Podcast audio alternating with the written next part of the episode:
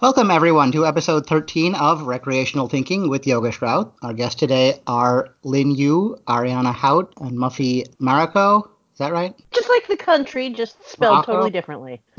All right, Muffy Morocco. So remember that order. It's arbitrary, but it'll be consistent throughout the game. And so, starting in that order with Lynn, each of you briefly state where you're Skyping from and approximately one sentence about yourself. Hi, everyone. My name is Lynn. I am Skyping from Los Angeles, California. I really love bulgogi, but I accidentally screwed us out of a bulgogi question yesterday. So, you guys, you listeners, won't be hearing about it. But for good bulgogi, next time you're in LA, hit me up. All right, Ar- Ariana? Hi, everyone. I'm Ariana. I am also Skyping from Los Angeles. There's a little bit of a theme here. I am enjoying a beautiful spring day. I just took a walk with some appropriate social distancing, and I'm here in my home, not alone. I'm here with my cats, Adelaide and Burrito. All right, Muffy? This is Muffy. I am also Skyping in from Los Angeles, California. I, We may uh, or may not have picked each other to play against each other. Ladies of LA, ladies who lunch. I am a tutor, a writer, a dog owner, and my dogs are Rocco, Rex, and Bologna Sandwich. All right. So we'll l- launch into the, the game right away. This first round I call the three R's round. It allows me to reduce, reuse, recycle prior material. I always say these questions sort of as a warm up, but then that makes people think that they're going to be easy. And no, these are actually relatively hard questions. So th- they're a, a hard warm up, think of it that way. But they'll be worth a tenth of a point as tiebreakers if necessary at the end of the game. And for this round only, you'll enter as individual. So if the first person the question is directed at misses, it'll go to the second, then to the third if both of the first two miss. So the further back you are, the less of a direct shot you have at answering, but the more time you have to think, and some potential answer could get taken off the table. We'll rotate so each of you gets to answer three questions in first position, three in second, and three in third. And then I'll explain the rules for the rest of the game after this round. And again, just you know, a brief reminder that the content of the podcast is your thinking process. So I know I said not to ramble, but do share your thought process with the audience or any interesting connections or you know any way that you have of making the material interesting. And I'm experimenting now with a new thing where in the chat window I copy paste the text of the question, so that maybe makes it a little easier for you to follow along. So yeah, let me know if that is working or not working for you. So we start with question one. We'll begin with Lynn in first position. Mhm. The most recent recipient of the Alfred P. Sloan Prize, given every year at the Sundance Film Festival to a feature film focusing on STEM themes, was The Boy Who Harnessed the Wind, based on the life of young Malawian inventor William Kamkwamba. That film marked the feature directorial debut of what Oscar nominated actor? Oh, I feel like I saw this, but um, I don't know. I'm gonna have to pass this on. Ariana next. Can you all see the question text? Yes. Yes. Thank Okay. you for doing that. Okay. Feature directorial debut of what Oscar nominated actor? No, I don't know this one either. I have shamed Cliff Gallagher, my friendship with him, and my inability to retrieve this. Do you want to guess? My philosophy is always when there's no penalty to guess, and in this Mhm, game there's mhm. never a penalty for guessing. Always Sure, guess. sure. Just want to guess something? Lynn, do you want to make a guess? Mm, mm, mm, mm, mm. No, I really don't know. All right, uh, Ariana. Um, nominated actor who would focus on STEM themes. I, oof, I'm gonna guess Octavia Spencer. All right, good guess. Not correct. Muffy. All right. So sadly, I remember this kid being on the Daily Show. He built like a big wind thing, and it generated power for his town, like a windmill thing. Um, I don't remember yeah, there being a feature film about it. I remember the actual boy, but it's Oscar nominated, not Oscar winning. So I'm trying to think of someone who's up there but has never won something. Um, my mind is only going to like another film set in Africa, which is The Last King of Scotland. Forrest Whitaker won the Oscar, but I will go with James McAvoy because he was in a movie set in Africa. All right, yeah, I don't think he's ever been nominated for an Oscar. Well, But he yeah. should be. He's a fine actor. Great Fair enough. performance in X Men. yeah, so the relatively recent Oscar nominee with roots in Africa, his name is Chiwetel Ejiofor. Oh, God, no. Chantel. Muffy went the wrong way. Yeah, Yeah. That does make a lot of You're not sense. Never pick the white guy. All right, next question start with Ariana in first position. All right. The short-lived 2018 ABC sitcom Alex Inc. or Alex Incorporated starred Zach Braff as a protagonist, based on the founder of Gimlet Media, Alex Blumberg. Blumberg is also an executive producer on what much more successful 2018 premiering show, which was adapted from one of Gimlet Media's most popular properties. Look at that question. Mm, Lumber. yeah, Umberg. Well, I don't know. I don't know Gimlet Media. I assume it's some kind of relatively recent, you know, production company. Um, a 2018 premiering show. I am going to guess. Oh my gosh. Yeah, 18. I feel. I feel like I should know things that happened less than two full years ago. Uh, A lot of water under the bridge since then. Let's admit. 2018 new show. Uh, oh, I don't think it's right, but I'm gonna guess Fleabag. Okay, uh, decent guess, Muffy. All right, so sitcom. Well, it says 2018 premiering show. Doesn't necessarily mean this one, the successful one, is a sitcom. Gimlet, I- it's just something online. Um, I oh. I- I- The only thing I, I know this is not even 2018, but it was very popular on the YouTube. I will say the annoying orange. I don't even know what that is. No, I don't know what that is. It's about an annoying orange. He's got like Yeah. a face. He's got like a human face. That, that sounds. that I know sounds it's not right, but Yeah, it's online. I think we're all, we're all maybe a generation too old to, to be in that target audience for that. exactly. But uh, Lynn, All right, Alex Inc. It sounds like a kid's show. I'm gonna guess something with someone's name in it, although this is more recent. Zoe's Extraordinary Playlist. good guesses everyone. But uh, yeah, so Gimlet Media is basically like a studio for podcasts, and probably Ah. their, mo- their most successful narrative podcast, and probably the most successful recent show to be based on a narrative podcast. The rare half-hour drama from Amazon Prime. It was called Homecoming. Uh, Oh, is that the one with Julia Roberts? Julia Roberts. Yep. Yep. Wow. Can we pause for one? I'm sorry. I need give me one second. My apologies. The kitten found and was chewing on a thumbtack, and I can't have that happening. I mean, Oh online- no. online there's a Thumbtack lot of- does not equal snack. No. Man, homecoming, Gimlet Media. Huh? Now we know. Uh, next one starts with Muffy in first position. Linda Fairstein was scheduled to receive the 2019 Grandmaster Award from the Mystery Writers of America, but that award or that honor was withdrawn over protests related to her handling in her earlier career as a district attorney. What controversial case? This one I do know. I remember this. It was the Central Park Five. She was the DA at the time, and she turned her later became a crime writer. Central Park Five. Muffy feels good. Well done, Muffy. Yes, that is correct. The Central Park Jogger or Central Park 5, anything along those lines. All right, let's start with Lynn in first position for the next one. What 2017 biographical sports drama is the first Hollywood movie to contain a scene specifically crafted to elicit ASMR? Note that its title is not a phrase that could be applied to this particular episode of Recreational Thinking. Note that its title could not be applied to this episode of recreational thinking. Make me think you don't think. 2017, you said biographical sports drama. so it's not Ford versus Ferrari, guys. Um, um, there's no ASMR in that movie. What kind of sport would allow you to whisper or crunch things um, or crinkle things or tap things? I don't know, Lynn. Think about it, Lynn. um, tingles anyone listening to this podcast? Oh God, 2017 biographical sports drama, and I call myself a screenwriter. I don't. It's like I do- suddenly don't know what a movie is. Um, I'm gonna, I'm gonna have to pass on this. What a biographical sports drama? What came out in 2017? That was the Ladybird year. That was, that was the Ladybird year. Um, that was the Dunkirk year. No ASMR in that. No sports in that. Either. Um, ah, moonlights. I don't know. I don't know. All right. Uh, Ariana? All right. I I have a guess.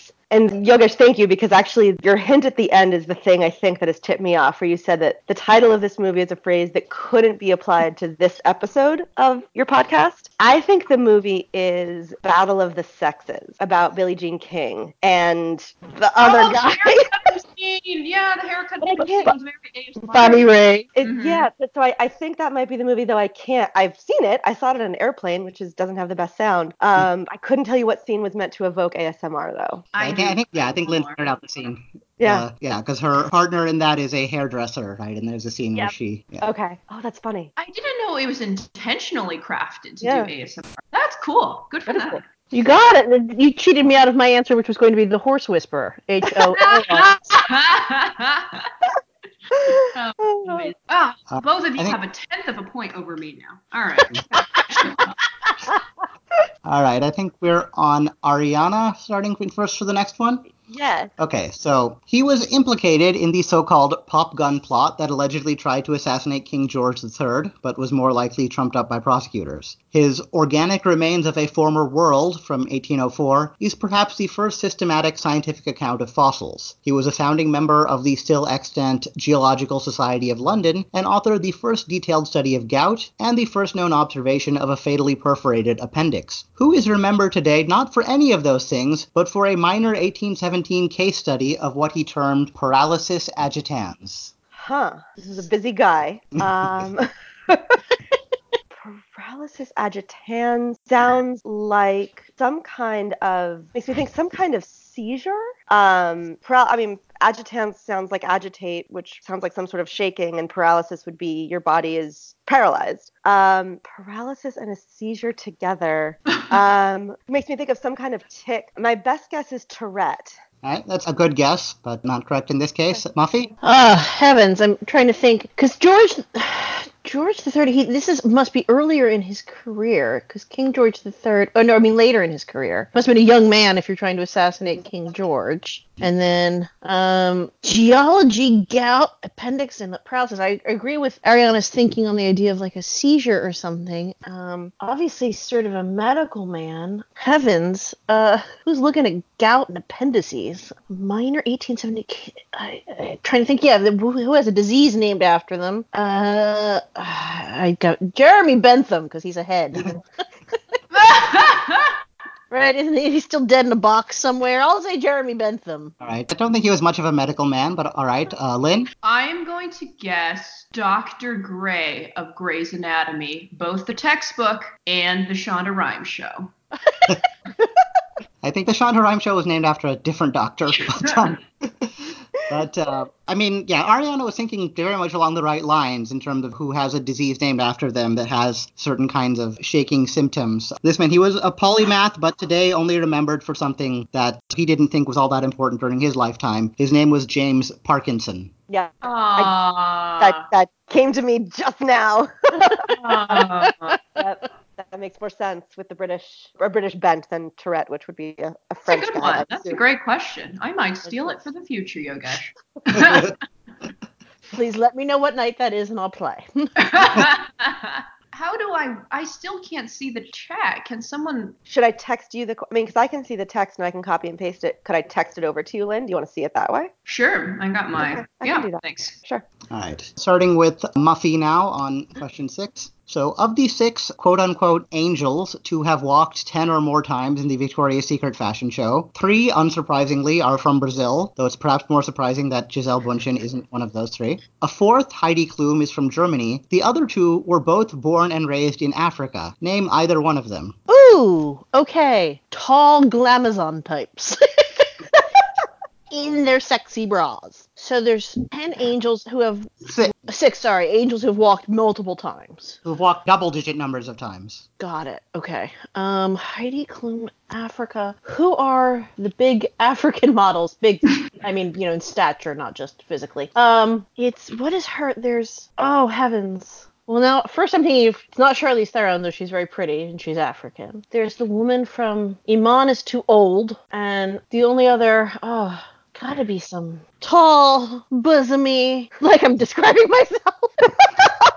Uh, no. So let me think. Uh, the only the only African model I can think of right now. What is her name? Is it's Alec Way? I think. I don't think that's it, but I was like Alec Way. All right. Lynn, uh, next. Ah, I want to say I know Bar Raphael is Israeli, as Kanye has so poignantly reminded us in the song "Click," but uh, I don't know if she was born in Africa, although she is a very famous model. Could be Bar Raphael. Um, and oh god, I don't know if this is racist. I don't know what ethnicity the Hadids are, so Oh. could very well be Bella or Gigi Hadid. I don't know what whether to go take a gamble that Bar Raphael might have been born in Africa, but I'm pretty sure Bar Raphael is Israeli and probably born in Israel. So I will guess Bella Hadid. All right. Ariana?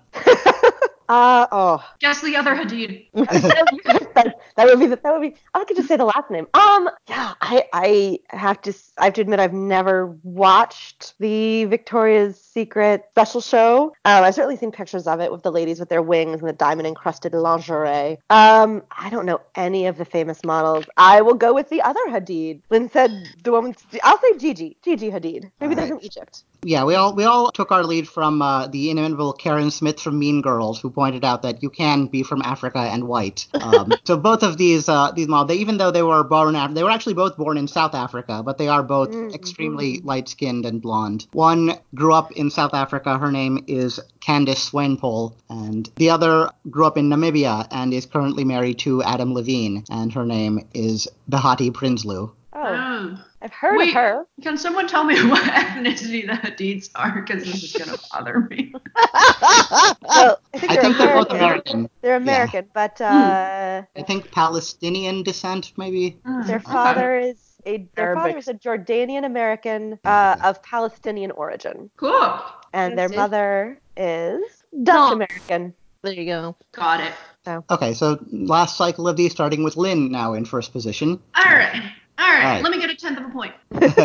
Whose one and only published novel, Lord Malquist and Mr. Moon, was published in 1966, shortly before he began to gain acclaim for work in a different medium. Only novel published in 1966, shortly before he gained acclaim in another medium. So, not known as a novel writer, Lord Malquist and the Moon sounds very weird and experimental. Um, I'm gonna guess Andy Warhol. Right. Good guess, uh, Ariana. Um, all right, Lord Malquest and Mr. Moon sounds British to me, though I suppose it could be. Yeah, it sounds it sounds a little bit stuffy and British. So if I'm thinking about someone who's Muffy, you're breathing right into your mic. Sorry.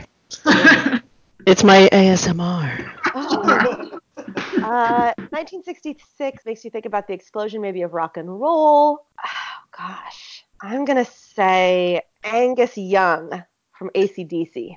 Interesting, interesting uh, direction to take that in. That's Muffy. Not right? Like way of saying you are wrong. I'm trying to s- think of what the different medium would be. Lord Malquist and Mr. Moon. I like how alliterative it is. The only thing I sort of that popped into my mind, 1966 seems it's sort of the cusp before Dr. Seuss gets popular. So I'm going to say Theodore Geisel or Dr. Seuss. yeah, I guess I can see because his most famous work wouldn't really be considered novels in that Yeah, sense. like picture Yeah. book. But no. So I was trying to frame it more in terms of a different literary medium. 1966 was right around the time that this man's first successful performed drama became a big hit. And so, Mm-hmm. uh, yeah, he chose to go into playwriting instead of novel. And that play was called Rosencrantz and Guildenstern Are Dead. oh, I've heard of that. Tom Stoppard. Yeah. Oh, Huh. very nice. Yogesh, do you know what the book is about? Lord Malquist and Mr. Moon? Vaguely, it, it's it's. I sort of read the little publisher's blurb, and it's, Nice. it's kind of yeah hard to, to summarize, but Yeah. um, Everyone All right. listening get used to two hours of all of us going, oh. That makes sense. And so now to Ariana, the next question. What former correspondent for BBC's The Travel Show owes an enormous debt of gratitude to an accountant named Lisa Kim Ling Kwan? That's it? There's no more?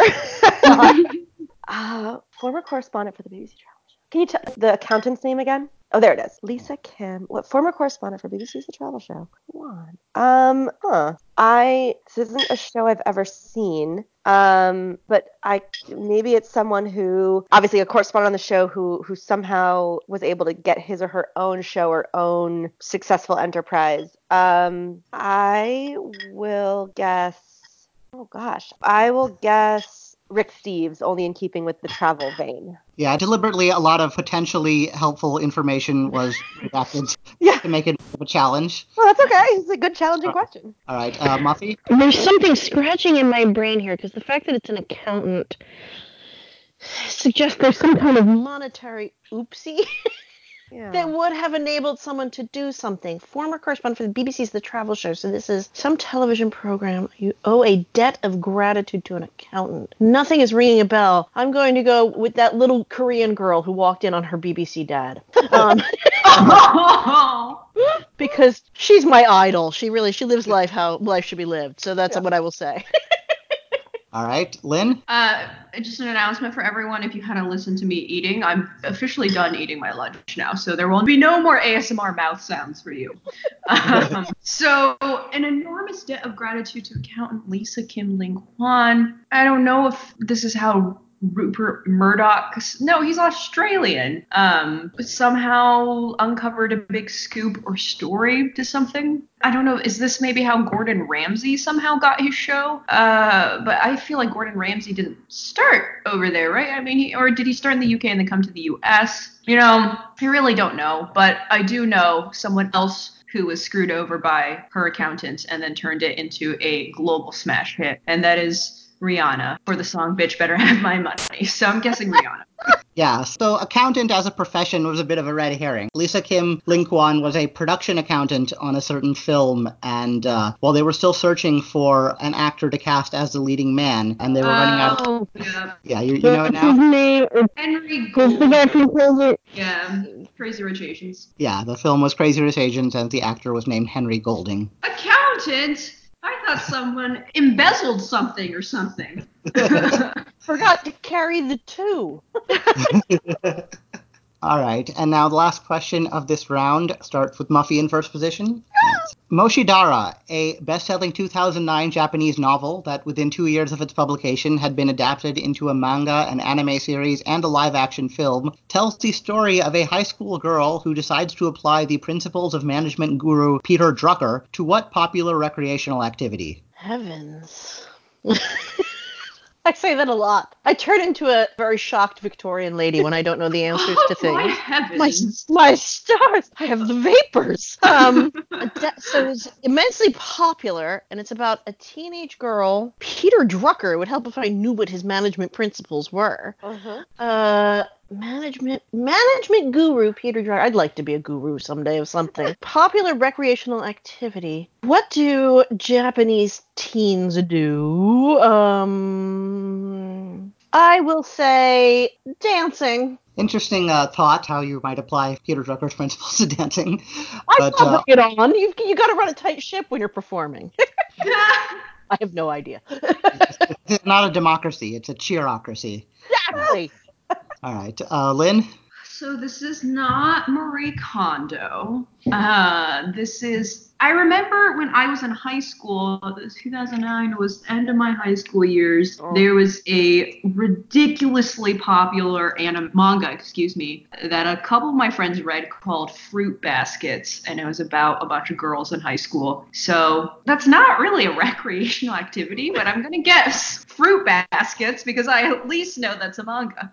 Yeah, I've heard that title before too. I've not quite looked into what it refers to because I feel like it has to be metaphorical in some sense. But um, all right, uh, Ariana. All right, it's not dancing. It's not fruit baskets. They, they took both my good answers. Um, I I don't know who Peter Drucker is, unfortunately. I suppose any principles of management would be things like always be closing, which doesn't make a lot of sense for.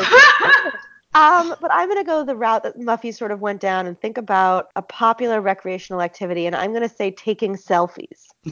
Ah, these are all really creative answers. That um, in terms of yeah, like the images they pull up. But um, there are two things that Japan was introduced to by America that they quickly grabbed onto and became so much more enthusiastic about them than Americans are. One would be management fad. The other would be baseball. Uh, Oh my Um, god. Of course. That makes a lot of sense. There, I said it. See, that makes a lot of sense.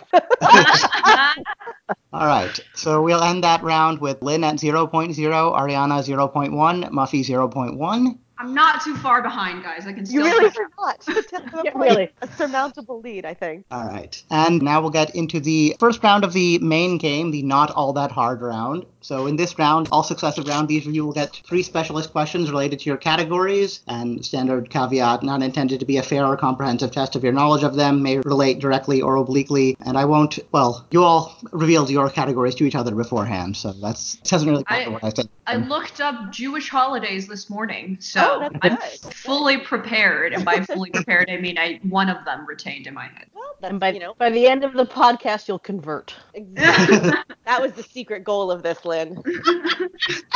Yeah, there will be, without spoiling too much, there will be a high degree of Hebraic content. let's say. Good. So before you can answer, your opponents get to work together to try and steal the points from you. You'll only get a chance to answer her points if your opponents miss. If I pass it over to you without telling you if your opponent got it right or wrong, just assume they got it wrong for game theory reasons. There might be a few bonuses sprinkled in, so if you get a question stolen from you, you might get another question to answer for half as many points, which uh, be related to the original question, not necessarily related to your original category, not necessarily the same level of difficulty. But yeah, those will only be attached to some questions. So you may get something stolen from you and not get a bonus. So these questions are not all that hard. They'll be worth two points as a steal, one as a specialist, and the points will go to both stealers, even if only one person knew the answer. And we'll start with Ariana and Muffy to steal from Lynn. Ooh, Watch out, you. I'm I got my watching second count you. ready. All right, here's the question. Now sold as Zespri Green, the Hayward cultivar of a certain fruit is named for Hayward Wright, who succeeded where much better funded experts over in the U.S. had failed by domesticating it in his home country during the early 20th century. What fruit am I referring to? Hmm. Zespri Green, the Hayward cultivar, of certain fruit. Lynn goes first, though, right? No, we steal from her. Yeah, Oh, this goes my fir- apologies. first to Oh, that's Ariana So and we- Muffy. we, we collaborate to steal from Lynn. All right. Zesty Okay, Green- so- Which of my expert categories was this? Oh, okay, hold on. I'm So the Hayward cultivar of a certain fruit. So green makes me think of something. I mean, it makes me think avocado, but I've never heard it called. Never heard of a zesty green avocado, right? You've heard of. I've heard of Haas. Yeah. Or but it failed in the U.S. Better funded Well, experts let's see. who succeeded. All right. So the Hayward he makes the Hayward cultivar. Right, and he's not in the United States. He's somewhere else, domesticating it in his home country. Okay, so some What kind else of can we have? There's you can have a kiwi fruit. It's Chinese gooseberry otherwise. oh, I like that. Yeah, you could. Yeah, maybe the the zesty green kiwi. And it's- what else? I don't know. Do kiwis have names? I don't know cultivars. I think so. Yeah, I think, I Um, think things have names when you cultivate them and you know when you breed something. There's also ca- well, there's maybe cantaloupe or honeydew yeah, or a watermelon. yeah. I've gone down the melon That's route. more pink. the outside Yeah. green. That's it's true. I kind of like kiwi. And Hayward Wright sounds like it's something that would be British or Australian or Canadian, right? It's not a Let's go with kiwi Let's fruit. go with kiwi. Yeah. All right, yeah. So, Lynn, you're, you're locking in kiwi or kiwi yeah, fruit? we're walking kiwi. All right, yeah. Lynn's category was Asian food in terms of a fruit that originates in Asia, was domesticated by someone in an English speaking country that's not the US. That country, of course, was New Zealand. It is the kiwi fruit. well done. So how many points did they get? they get uh, two points for I'm getting that. score over here. Oh, two points. Yeah, so True. this bonus, after what Muffy said, this bonus should probably just be a gimme for you. But kiwi fruit was brought from Yichang in China to New Zealand by schoolteacher Isabel Fraser. Its Chinese name was Yang Tao. What was it referred to as in English until the mid 20th century? Aw, Muffy gave this to me. A Chinese gooseberry. Yep. Yay. Collaborative. True story. Once I was leaving an Oscar party, kind of drunk, and I stole a kiwi from the Ash. fruit bowl on the table, threw it in my purse, and forgot about it for about three days. I really No. don't recommend if you're going to purloin a fruit, don't make it a kiwi, because then you Oh, reach into your purse, no. you've got a squishy furry thing in your purse three days later. At least it gives it a That's decent another smell. like a banana. That's Oh, true. Yeah. But yes, I'd say steal an apple. That's what I, would- I The would suggest. purloined kiwi. The purloined kiwi. Don't steal anything, kids. That's the actual message. All right. Next question, Lynn and Muffy to steal from Ariana.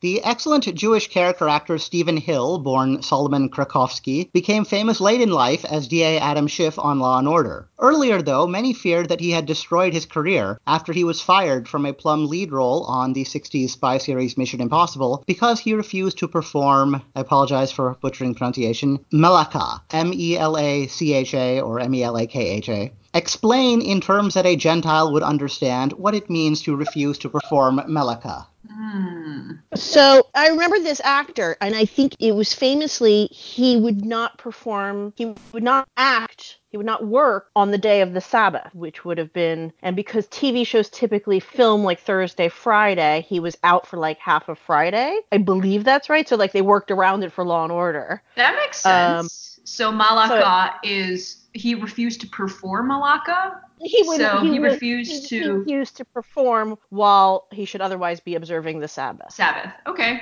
So I like it. I totally making things up. that makes sense to me though. All right, so Yeah. we'll say he refused to perform when he should be observing the Sabbath. We will lock that in. Right. Yeah, Ariana did a good job keeping a poker face. So basically, yeah, he refused to perform work or uh, creative constructive work or work from one of the 39 categories of Malika or, you know, however you want to say it. But yeah, that's good enough. All right. Bonus for Ariana. So on that topic, Wikipedia lists Harry S. Truman, Colin Powell, Martin Scorsese, and Elvis Presley, among others, as among those who at some point in their life performed Melika on behalf of a Jewish person to avoid violating Halakha or Jewish law. What is the common two-word Yiddish expression for a Gentile who does this? Uh, I've always heard. Well, so so the idea of this is that there are lots and lots of actions that are prohibited on the Sabbath, right? So people who are really observant, for example, won't turn on lights, they won't use scissors, they won't turn on the stove. So if you're cooking, you have to cook something that you can start early in the day and let it kind of sit on the stove all evening and into Saturday. Um, but some people get around this by employing the use of what's called a Sabbath goy to come and help them with activities that would otherwise be forbidden on Shabbat. All right, yeah. I mean, Wikipedia just says Shabbos goy, but that means the same thing. So yeah, yeah. yeah. That's cute. Yeah, Mm-hmm. so you can be very helpful to your really observant Jewish neighbors by coming over and turning on the lights for them. There's some discussion, because of course there is, we're Jews, over whether that's really following the true intent of the Uh, law. Mm. But, you know, we always like to discuss things. Oh, I'll be your Sabbath boy any day. Ooh, Lady. better to employ one Sabbath goy than to curse the darkness.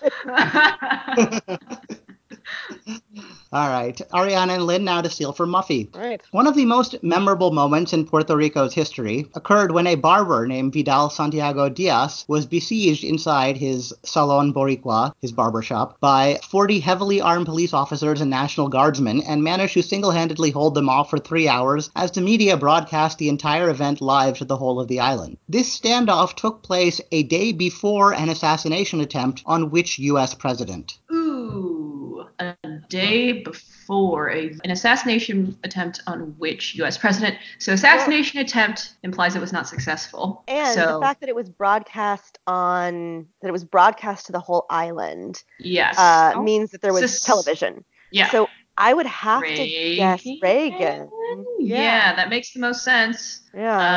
Uh, because assassination attempt, it was not successful. You got a police standoff for three hours. yeah, which yeah, sounds a little yeah. bit. Yeah. let's Yeah. say Reagan. Ronald Reagan. All right, you're locking in Reagan? Yep. All right, Muffy? Um, I believe he was actually one of my favorite Sabbath goys. I believe this was Harry S. Truman. Oh. Oh, just realized I mentioned him in the previous question. Well, but I, I did recently learn this that it was Puerto Rican independence movement had tried to assassinate. I believe it was Harry S. Truman, one of my favorite Sabbath goy Ah. haberdashers. Huh? so the broadcast was actually made on radio to the entire island, not Wow. to television. But yeah, people remember. I mean, yeah, people remember the assassination attempt. They don't realize it wasn't an isolated incident. Within the past couple days, there have been uprisings all over Puerto Rico, spurred on by one of the 20th century's great morally ambiguous figures, Pedro Albizu Campos, the Puerto Rican nationalist activist who uh, had basically ordered very widespread uprisings to try and drive the U.S. out of the island. And as a result, his personal barber was surrounded by 40 soldiers for no good reason and engaged in a gunfight with them. And the day after that, two Puerto Rican nationalists attempted to assassinate Harry Truman in Blair House in Washington, D.C. Oh, wow. No idea. So, next question will go to Ariana and Muffy trying to steal from Lynn. All right. Toward the end of the original Toy Story, Sid uses a toolbox to trap Woody inside an egg crate. In an amusing in joke, what is the brand name on Sid's toolbox? Ooh. So there's the toolbox would be um, what's funny. You know what I think would be funny is if the toolbox is the same is tool time or something to do with um with home improvement because Oh of right, that's a because good, of- that is. uh It was Tim Allen. um, what was that bin bin bintner bin bintner?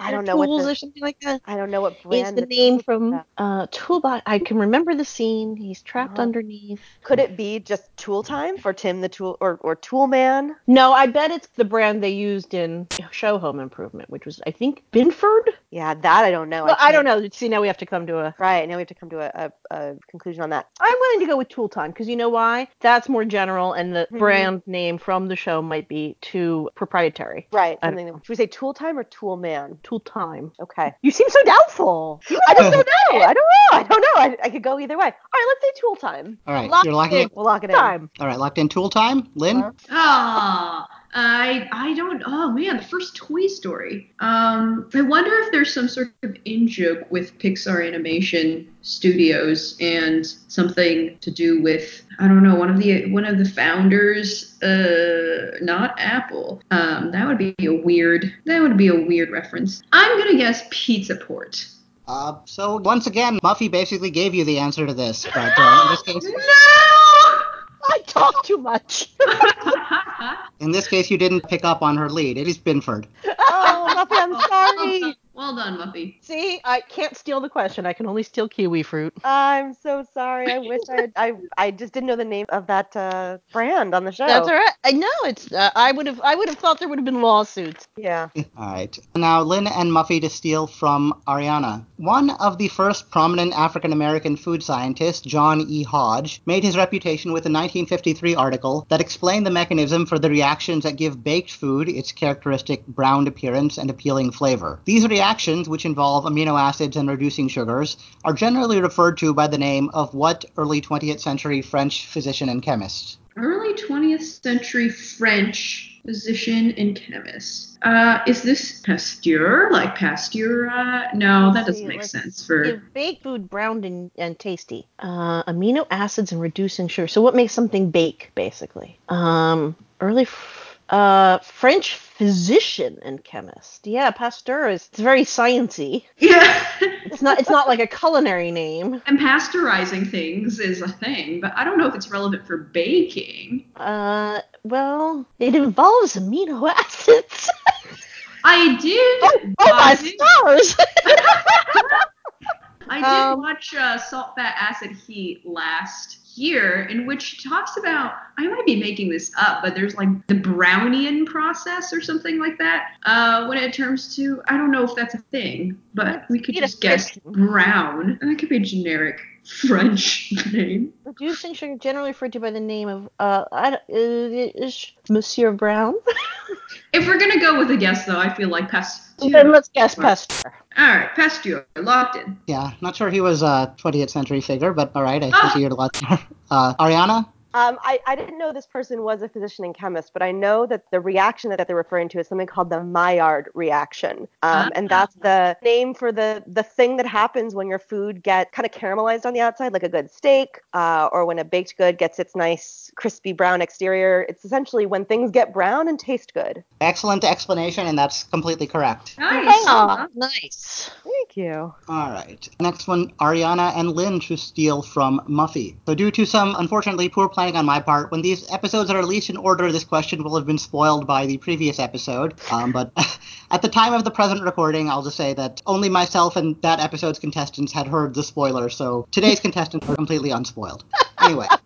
All right. The first known extensive list of what are called terms of venery, or collective nouns used to refer to specific animals, appeared in the 15th century Book of St. Albans, a treatise on the gentlemanly pastimes of hawking, hunting, and heraldry, attributed to an enigmatic Benedictine prioress named Juliana Berners. However, as I alluded to in the previous episode, the modern interest in these terms can be traced to the 1968 publication of An Exaltation of Larks by what celebrated pop culture figure memorably caricatured on Saturday Night Live by Will Ferrell? Um, Lynn, I know this, but you're going to have to help me with the name. It's, oh, okay. I am got 99% it. sure this is Uh-huh. James Lipton. And James- really? Yes, I've seen the book. It's called An Exaltation of Larks, and it chronicles all the different, like a parliament of owls and a pride of lions. Oh, and that's I, cute. I, that's that's what I think. I think it's James Lipton. Did Will Ferrell play him on Saturday Night Live?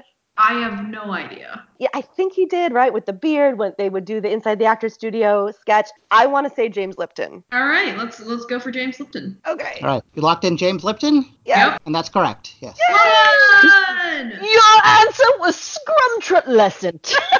What We word? were a murder of crows on that. What kind of animal makes you saddest? All right, uh, Ariana and Muffy now to steal from Lynn. Okay. The City Council of Irwindale, California, filed a public nuisance lawsuit in 2013 attempting to shut down the pungent main factory of What Sauce Company. Do you know this? I know this. I know this. Do you know this? Do you want to say it on the count of three? Okay. One, One, two, three. three. Sriracha! Sriracha. All right, you're rocking in Uh, Sriracha, Rocking Sriracha Yes. because the smell of the Sriracha. peppers cooking was too intense for the community. Lynn. I believe sriracha is correct. I So the found- question asked for the name of the sauce company. Oh Oh. Sriracha is the flavor or the kind of sauce they produce. It's not the name of the company. Oh. no! I do know this. Sorry, Muffy. We got too No, excited. we did it to each other. I know the name of the company. All right, so you don't know, Lynn? I don't know the name of the company. Is it Red? No, no. Can I can I make a guess, Yogesh? I mean, I know we messed up. Can I make a guess? Sure. Is it Hoi Fong Foods? H U Y F O N G. Yeah, Hoi Fong is the name of the company. Oh, nice. Yeah, I see it on all the bottles. Ugh. Alright, Uh, yeah, overconfidence got all of you there. we were so excited about sriracha. Ah, We were Uh, so Burned by excited. sriracha. What you that know? Uh, was, what that was a God. great news item that came out of 2013. Yep. yeah, they had to get Jerry Brown involved to arbitrate everything and find a solution. Wow. All right, now Lynn and Muffy to steal from Ariana. One of my favorite authors of juvenile fiction, Ellen Raskin, won the Newbery Medal in 1979 for her fourth novel, The Westing Game, which turned out to be her last novel before she died at age 56. Part of the reason she was so non prolific is that she came to writing children's novels late in life after spending most of her adult as a commercial artist and illustrator. In fact, she designed the original dust jacket with three stark white figures surrounded by black and green concentric circles against a cloudy blue background for what classic speculative fiction novel that itself won a Newbery Medal 16 years before Raskin did? A wrinkle in time. We're not locking that in, but I immediately thought a wrinkle in time for that. So you, you Uh, know what? That's right. There's three. Hold on. It's It's three figures. three. Can you white text me the question, figures. Ariana? I absolutely will. Hold on one sec. Thank you. Three. I mean, stark no. white you- Ceramic black and green conjunct with cloudy blue That background. also won a Newbery Medal. All right, so 16 uh, years. And yeah. original dust jacket So was yeah, that's- seen surrounded by black and green concentric circles against a cloudy blue background. For what classic speculative fiction novel? Yeah, I want to say A Wrinkle in Time. I think so too, and that would have won in 1963, is what the the math works out to be. So that sounds right for A Wrinkle in Time. And there's the three witchy figures. There's yeah, and there's also Well, I'll wrinkles. I agree. Let's go with that. A Wrinkle in Time, locked in. All right, yeah, excellent math and uh, correct answer. Yay! we did it. We did it. You jerks. All right, and now Ariana and Lynn to steal from Muffy, last question of this round. All right. So, my father loved to reminisce about the time that as a young man he attended Plains Baptist Church with Miss Lillian, aka the mother of former President Jimmy Carter. But it wasn't until recently I learned something new about Miss Lillian, specifically what her maiden name was and why that was particularly interesting. You see, her birth surname, or maiden name, is shared with a different line of descendants from her grandfather, a line who became notable in a very different field from Jimmy Carter and who are primarily associated with the city of Detroit. So, what was Lillian Carter's birth surname or maiden name? Hmm. So are you thinking something with cars here, maybe? Yeah. Uh, I mean, think- motors. yeah. Do you want to see the question? Would that help you? Yes. Yeah. Yeah, I mean, I think things that I associate with Detroit are either cars or Motown music. yeah. But Miss Lillian, if she's the mother of Jimmy Carter, I, Motown music was mainly African American musicians. Uh huh. Um, I would think it'd be something in the automotive industry. So who would be the main- Chevrolet, Ford. yeah? Uh, Could just be Uh, Ford. What was Lillian Carter's birth? cert- Ford, yeah. Like who who were the main the main car manufacturers working in Detroit? Mhm. They're Americans, so Chevrolet, Ford, Chrysler. Chrysler, yeah. Um, but I don't have a strong leaning one way or the other. What do you think? And then yeah, for Motown music, it would be the Gordies, but that doesn't make sense. Yeah, the bear. Um, I mean, I kind of like the idea of. Well, I don't know. I sort of like Ford. It'd be funny that he had the last name of another president, but Yeah, yeah. uh, I don't know. Do you, mm. do you want to? I think Ford makes sense. That's a good guess. Unless there is, unless you think like Chevrolet. Uh, No, but Oh, I- Chevrolet is not named after a person. It's named after. Oh, well, that's a good bet. Is That's- that is that I- true? yeah. I- that I don't know. Um, But Ford, Ford is definitely named after a person. So. Yeah, is Chrysler? Was I'm Chrysler? not sure. You want to say Ford? Let's go with Ford. Lock in Ford. Ford. Locked in Ford. All right, Muffy. Um, uh, my line of thinking is very much in the same way, just thinking about Detroit because I don't know much about life down on the peanut farm. Ford would be funny because Carter defeated Ford in the 1976 election. Um, I will go just a, another car company. I'll say Durant, Lillian Durant. All right. I mean, this is another one where you know your opponents basically gave you the answer, but you didn't pick up on it. And um, I mean, you all. I mean, with- with the question about African supermodels, you all were willing to consider white people, so you did look past race lines there. But Jimmy Carter's no. Great grandfather. was a slave owner, and as a result, he did in fact have a line of descendants from one of his slaves who was African American. His name was James Gordy, and he was the Ah. ancestor. Uh, Oh, Mm. sorry. Liz. wow, that's straight up said Gordy. You did, you did. Should have I known. wrote, I Yeah. wrote I wrote it down, Gordy. Yeah. Oh, That's some good thing, you know. That's uh, that's some good trivia there. yeah. That's a fun one. Yeah. And I may steal that one too. All right. So at the end of the not all that hard round, I believe we have scores of 7.0 for Lynn, 6.1 for Ariana, and 7.1 for Muffy. Good job, good job, ladies. Hanging in there by a tenth of a point. Yeah.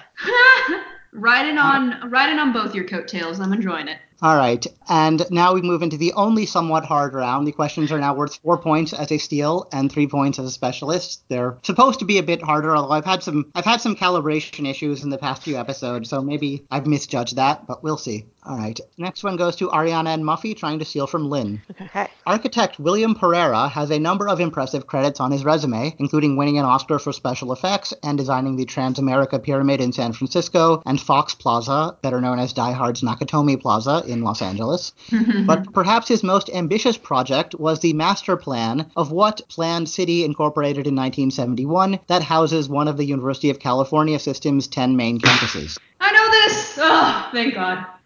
Always. All right, so planned city Yep, that houses a UC campus. incorporated in 1971. One of the same. Keep po- poker face. Mm-hmm. Yeah, calm down over there. Okay, so we have Well, okay, so the UCs. so Berkeley, no. No. LA, no. Uh, Santa Cruz, no. San Diego, no. Sorry, this is just gonna be us saying no. Santa Barbara, no. No. Yeah, Santa Barbara, no. Riverside, Irvine, Right. now we're Merced, talking. Right. Merced and Davis, and then we've got is that 10? One, two, But also three. Hastings. There we Hastings go. is a law school. Oh, SF. There's UCSF. Not Yeah, no. but that one's the medical school, and that's definitely a no. So of those, right, Irvine, Riverside, I don't think it'd be Merced or Davis. I think those would be older, older communities. I think it'd be something more in the Inland Empire, right, of Southern California. Well, the city is incorporated in 1971. I feel like I feel like Irvine's it's so like wide boulevards and not, you know, Orange County doesn't fill up until like late, you know, later on cuz that's why Disneyland is down there. Like Walt Disney Yeah. was Orange Groves, hence the Yeah. name Orange County. Um, I don't know, Riverside is also possible. Riverside, I mean, it's further inland. It's way in the in the 909. if we're talking about Southern California snobbery. Um, that would be my leaning. I mean, I it, it makes me think that it's does, does Riverside seem planned or does Irvine seem planned? I don't Like know. they're- master they're plan. They're both suburbia. I'm not gonna. I don't yeah, wanna- which one's more 1971? I don't know. I Riverside even. You know, it has the sort of put together name of like a suburb. I would lean Riverside, but I I couldn't tell you for sure. I kind of feel Irvine. Okay. I will buy you something baked goods if I am wrong.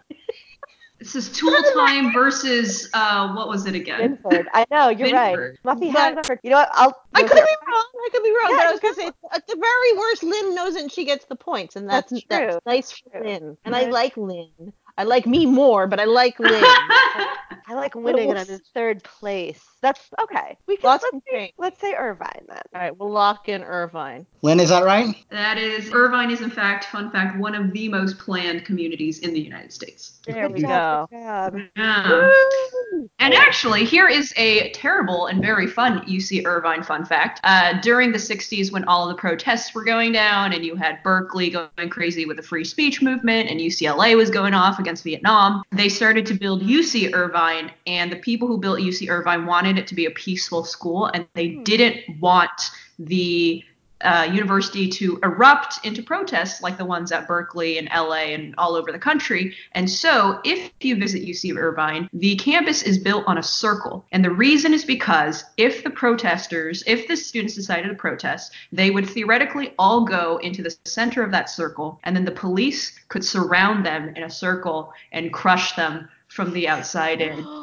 So, welcome. Oh, Is, is Admiral Akbar a UC Irvine alumnus? It's a trap. Yep. Wow.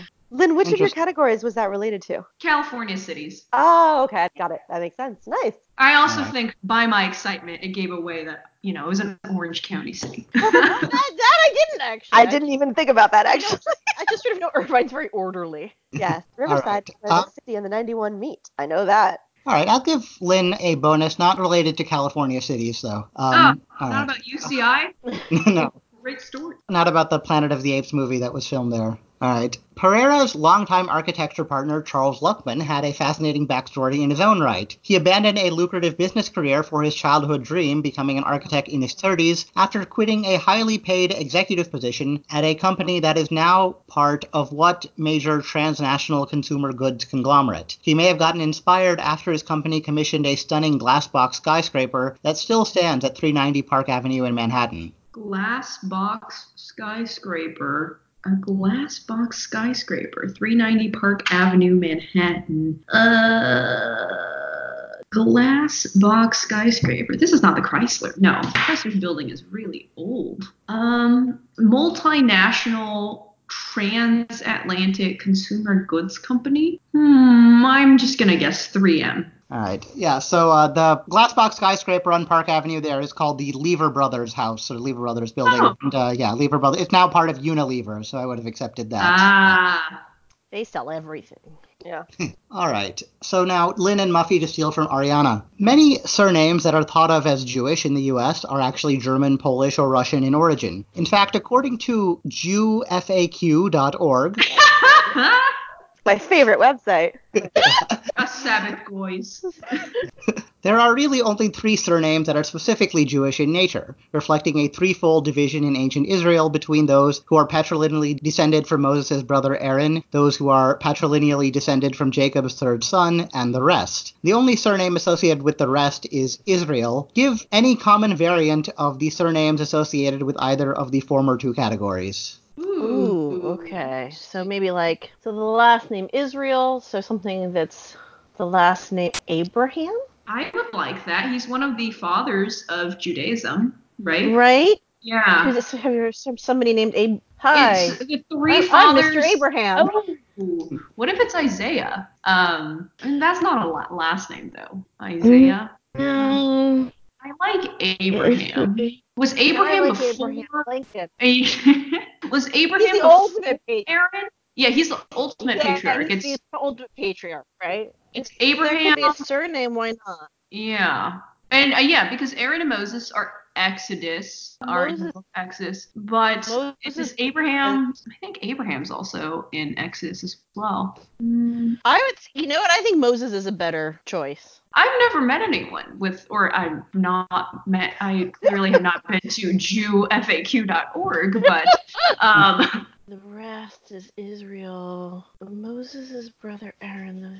Oh, let's say Abraham. Just it was the first thing. I It's like Uh-huh. not- Abraham. Let's lock okay, in we'll Abraham. lock in Abraham. All right. Ariana? Uh, so So Abraham's Hebrew name was actually also Israel. So Abraham and Israel are actually um, kind of Ah. common names. They go together. So Yogesh, you want one of the other two names, right? Yep. So I think I think one of the other kind of main surnames is Cohen for Kohanim, who are the like the priest category, who are descended from Aaron. And then I actually think I think I might know the other one. I think the other one is the Levites, who are who because that's one of Jacob's sons. And I'm trying in my head to sing Joseph and the Amazing Technicolor Dreamcoat to get to the names of all the sons, but I know Levi was one of them. I couldn't say if he was the third one, but the Levites are I think the other like big name category. So I'm gonna say I'm gonna say Cohen as like my stake in the ground answer, lock in answer. Yeah, so the descendants of Aaron are, I mean, the most common way you see the last name now is Cohen. You could sometimes see it as Cohen or Cohen. Khan or Khan or something like that. And the other one, you, you'll sometimes see it as Levin or Levine or Levitt. Um, but yeah, Levi, Levy, all of them are variants on the same name.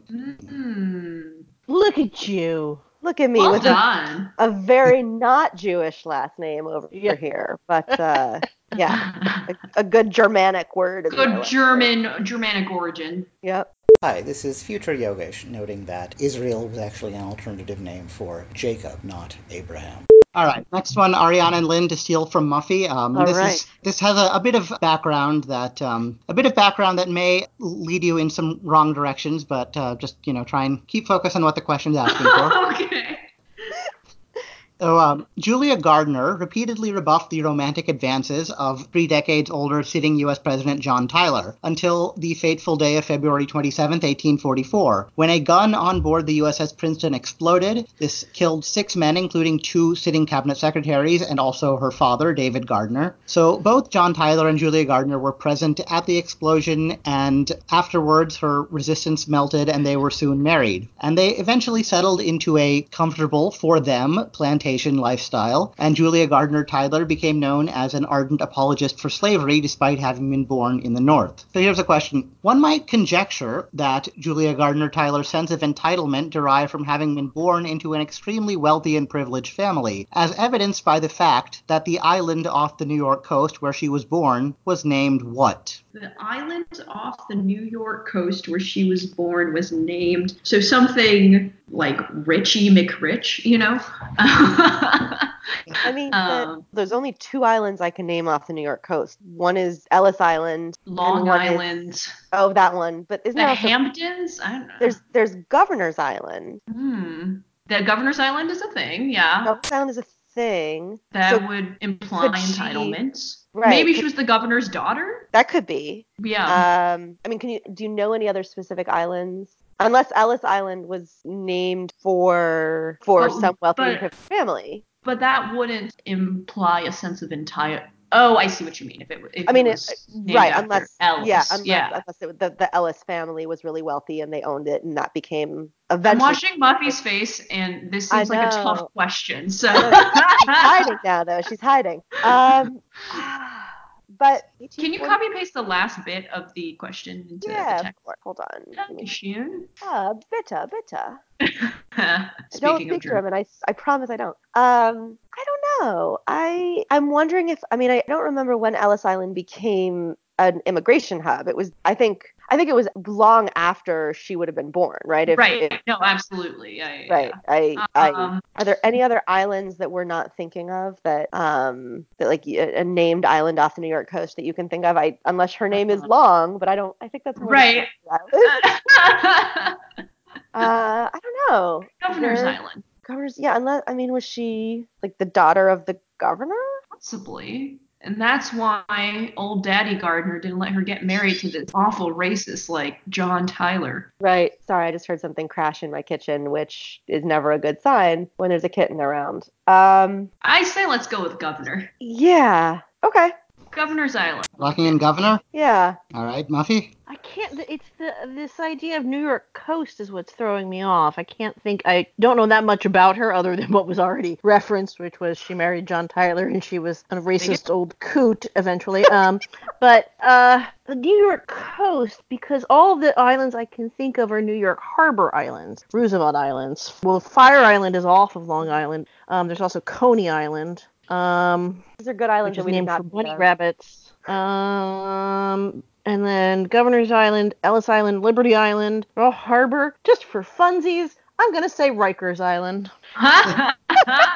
All right, yeah. So I mean, it's more of an island off the New England coast, and and basically just right next to Long Island. But I'm going to apologize for this question. This was an experiment that I think didn't quite work out. But, but uh, yeah, no. What I was trying to get at in terms of how sort of uh, entitlement and privilege might shape someone's view and give them a bit of uh, lack of empathy and tunnel vision. She was in fact born on Gardener's Island.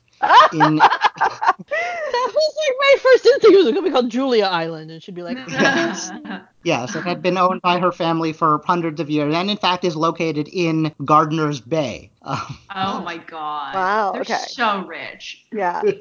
"Oh my god, I have an island named after me." Uh, They're you have an island? basically That's succession of the 1840s. See, you just you just have to reverse engineer that and name yourself Rikers Island, and then you're like, yeah. Exactly.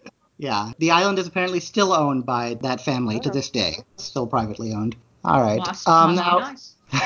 all right, Ariana and Muffy to steal from Lynn. All Okay. right. This will be this is just a more straightforward question. Of the 22 feature films released by Pixar Animation Studios, there are only two for which a single individual is credited as both the director and the lone screenwriter. In other words, one person is both the sole credited director and the only person who has any kind of story, screenplay, or written by credit on the film. Name either one of those two films. Who? Mm. Um, I think I think I'm pretty sure I know one of them. I think I know one of them. I think it's um. I'm gonna write down mine before I think about it. Uh, hold on. Okay, Before I, I- say anything. I'm trying. I know. I mean, I know Brad Bird, who directed the Iron Giant, not for Disney, but in the '90s, came over to Pixar and has been a director and a writer for several of the films. I'm Yes. not hot. Is that who you were thinking about? No. Oh, I'm okay. thinking. I'm thinking it is the film. We're, we're naming the film, correct? yeah, yeah, yeah. I think it's Inside Out. I believe it's so. It's, my th- logic is all of the early Pixar are like by committee. They have like multiple Yeah. directors, multiple writers, lots of people going on. Yeah, yeah, My yeah. other logic is all the Toy Story sequels have like multiple people credited. I agree right? with that. Yeah, I think But that's right. Inside Out is, I think it's Pete Doctor who had already done like Up for them, and he was like a Cal Arts guy. He's trusted, and I think it's based on his idea of raising a daughter and what she And was I- feeling. That's right. I remember reading an interview with whoever it was who wrote it, who talked about trying to think about from an adolescent's point of view and, and what she was feeling. I wouldn't have come up with that name. The other one that is in my head is Ratatouille, which I think might be a Brad Bird film, but I could be completely making that up. I like that you have a name Yeah. um, and a film Which could be specifically. wrong. Yeah, no, no, no. Uh, I think I think Inside Out, could, just because it's some, the later ones, w- they'd Yeah. be more willing to trust one person for each side. Yeah, yeah, I think But we can guess that, and then Lynn can always answer her own was question. answered. no, I think that's right because I think that's what he was thinking. I mean, I'm like, I think some of the later, even later ones though, I think like Coco and Moana have gone back to different directors and writers. I'm watching. Lin- Yeah, and His it's impact. Moana, Moana is not a Pixar film. Moana's. I'm sorry, Moana's not a Pixar film, and it I doesn't- know so much about Moana. It doesn't matter. Um, I um, like it. I like that answer, Muffy. I think that's All right, let's let's lock in Inside Out. Try that out. All right, like in, yeah. Uh, so in one of my previous, in fact, one of I think the last one that's been published so far, uh, I think there's a question about people born in Asia who had best screenplay Oscar nominations, and I, I did briefly in passing mention that a man named Ronnie Del Carmen from the Philippines had a story credit on Inside Out and was nominated for an Oscar for that. Um, Oh. so yeah, that's not correct, Lynn. So, uh, Muffy, I think your instinct was correct. I do think there is a Pete Doctor film in which he is also possibly the sole person on it, and that would have been Up. But I am not 100% sure about that. I uh, think that Ariana, your instinct was also correct. I want to say there was maybe a Brad Bird film in which he was also the sole director and writer on it, and that would have been The Incredibles. I do remember the Oscar ceremony for The Incredibles. Brad Bird went up to accept the Oscar, and he was the only person to accept the Oscar on behalf of The Incredibles. And usually for the Pixar films, they have like four guys come up on stage to take the trophy because there's so many people involved in them. Um, but I do distinctly remember Brad Bird being the only person to take the stage for The Incredibles. So, oh, uh, but uh, uh, tough decisions. Um, could go with The Incredibles here. Could go with Up. I want to say there's a Pete Doctor film where the same thing happened. Did he also do Wally? Did Pete Doctor do Wally? Mm. Who are you asking? I'm talking to myself over here, I like it. I like which it. is I do a lot of that these days. For people listening to this in posterity, it's because we're all inside. Uh, let's see. I am gonna go with just because he was the only guy to accept the trophy. I'm pretty sure that night. I'm gonna go with Brad Bird for The Incredibles. Uh, yeah, so I I don't know. I thought this was semi-common knowledge, at least, that um, for Up, Thomas McCarthy, who directed Spotlight, had you know contributed to the screenplay. But yeah, Mm-hmm. of of Brad Bird's three films he directed for Pixar, uh, he did have additional screenwriters on Ratatouille, but The Incredibles and The Incredibles 2 were entirely written by him. Hooray! Done. Oh, Yay! Good job. I'll remember Yeah. the 2004 Oscar ceremony, folks. Yeah. Lynn, what made his going up on stage so memorable? Does it something he said, or just you remember seeing him there by himself? I just remember seeing him there by himself, and it usually for the animation Yeah. animated films, there's always like five people on stage for them, so Yeah, yeah. four or five. Yeah. Cool. Also, the that was theme- the Chris Rock ceremony that year.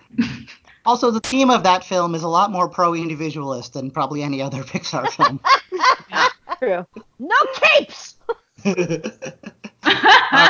All right, so this okay. The next question for Lynn and Muffy to steal from Ariana. This is in previous episodes I've called this a solve for X question. Nothing to do with algebra. I just take a quote and replace something with an X. So in Okay. this case, I've taken a 1986 Washington Post op-ed commemorating the 50th anniversary of a certain character and replaced all references to that character with X. And your job is to name the character. oh, cute. Okay, so 50th anniversary. So Mafi, this is 1936. Got it. OG date. Okay, here, here's the quote. Many were convinced it was a political tract. Everyone from Franklin D. Roosevelt to Stalin was caricatured in the papers as X. Others said that the book was anti Franco, that it was pro Franco. Over the years, X has been called a fascist and a communist, an anarchist and a pacifist. Psychoanalysts have judged him manic depressive, schizoid, latently homosexual. When the Cleveland Plain Dealer accused the book of corrupting the youth of America, the New York Times replied, There are those of us who love X for his own sake and don't care whether he is a Nazi or a communist so long as he is true to himself. In Nazi Germany, Hitler burned the translation for being, quote, degenerate democratic propaganda, end quote. When Berlin fell in 1945, 30,000 copies were immediately printed and freely distributed among the children in a mission of peace. In its 50 years, it has been translated into 60 languages and is said to have sold at least 2.5 million copies worldwide. It has been pirated and rewritten in the Soviet Union. It was the only American children's book available in Stalinist Poland, and a square in Warsaw has been renamed X. It remained banned in Spain until Franco's death.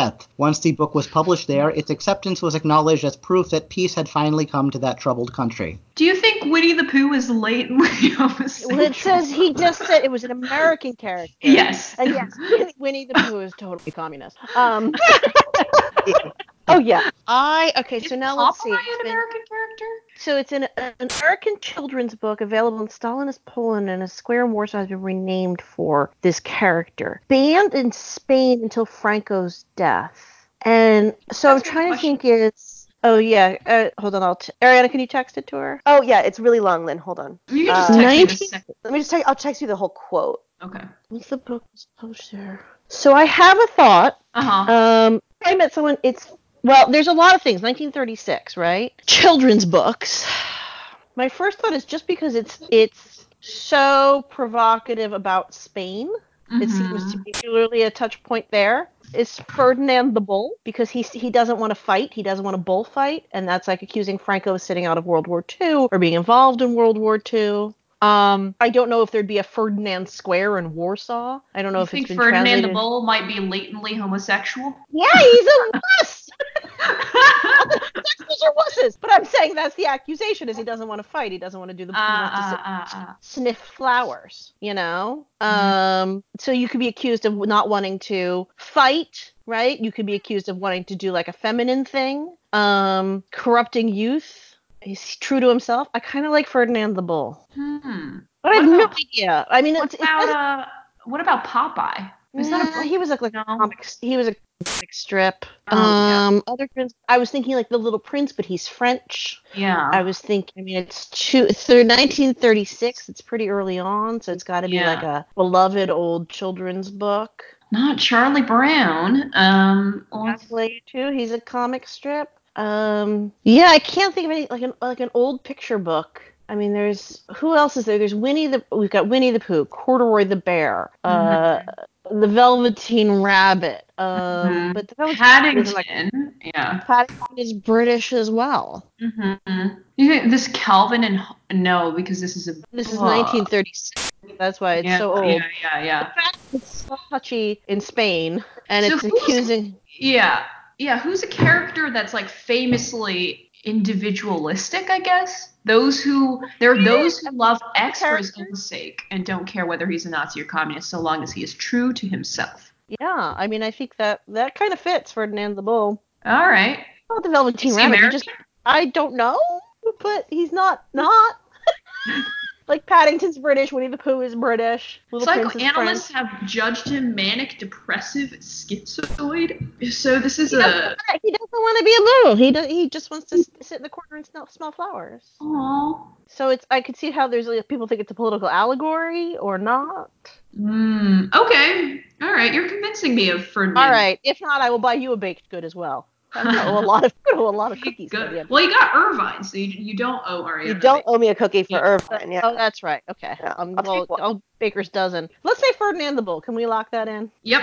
Lock it Lock in. in the Bull. All right, yeah, and, and I mean in that era, liking flowers was actually pretty strong code for homosexuality. Um, yeah, but um, yeah, Muffy's logic is exactly right. well done, Muffy. I love riding on your coattails. Ferdinand the bull. So the, the the men from the bull ring go to the field to look for bulls to fight in the next bullfight. And Ferdinand is a complete pacifist. He just wants to sit under the cork tree and sniff flowers. But a bee stings Ferdinand, and he goes bucking and wilding out all over the field. And the men see that he is the fear, think that he's the fiercest bull of all of them. And so they capture him and they take him into town. And he of course does not want to fight. And he just sits there in the middle of the bull ring while all of the toreadors, you know, dance around him, getting more and more frantic. And Ferdinand does not fight. It's my- my uncle- Oh, Ferdinand. Ferdinand is a wonderful character. It's my uncle's favorite book of all time, Ferdinand the Bull. So, Uncle Paul, that answer is for you. Aw. Sorry, Uncle Paul. We had steel points from your niece. Yeah, it's fine. Yeah. Well, yeah. Do you remember who wrote it, uh, Ariana? Yeah, Monroe Leaf wrote it. Do you remember who illustrated it? No, I can picture the illustrations so vividly. It's these beautiful black and white, just pen and ink illustrations. Um, I don't know who illustrated it. No. So it was so Monroe Leaf actually wrote it just over the course of an afternoon, but he wanted to give a showcase for his friend who was an illustrator. So really the story was meant just to foreground the, the illustrations, but the illustrator was named Robert Lawson. He later became a Oh. noted uh, children's author in his own right, and in fact is Yeah. the only person to win both the Newbery Medal. And- And the Caldecott medal. Yeah, Oh, that's super cool. Uh, I didn't know that. That's really cool. All right, so now Ariana and Lynn to steal from Muffy. Yeah. What was Well, your third category, Muffy? 1990s movies. Is this one That's about right. 1990s movies? Uh oh. Let's hope so. You'll find out in a second. All right.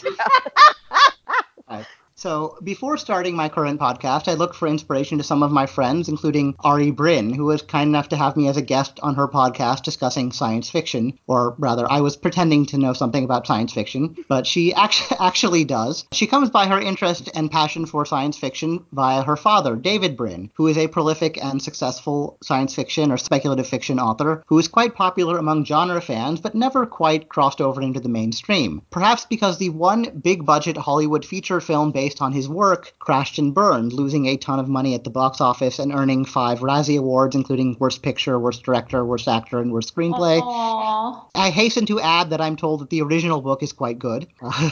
now, ironically, a film that was also released in the US in the 90s with the same title as Brin's novel and the film based on it, but otherwise unrelated, was a sleeper hit and even pulled off a surprise Best Picture Oscar nomination. Give the title shared by these two quite different films. Wow. Uh, when Oh. was the David Brain movie? I mean, I, I didn't say, but oh, you, you know, did from say. Okay. I mean, you know, Muffy's category is Yeah. 90s, movies, so Yeah. Mm. Okay. Let's see. So, all right. Do you want to see the question, Lynn? The Sure. whole thing. Yeah. Okay. Let me, let me send this to you. Uh, So we don't think it's Shakespeare in Love, right, guys? I Um, doubt it. I'm, I'm putting a na- I'm going to put a cloth napkin over my face so you can't see me react.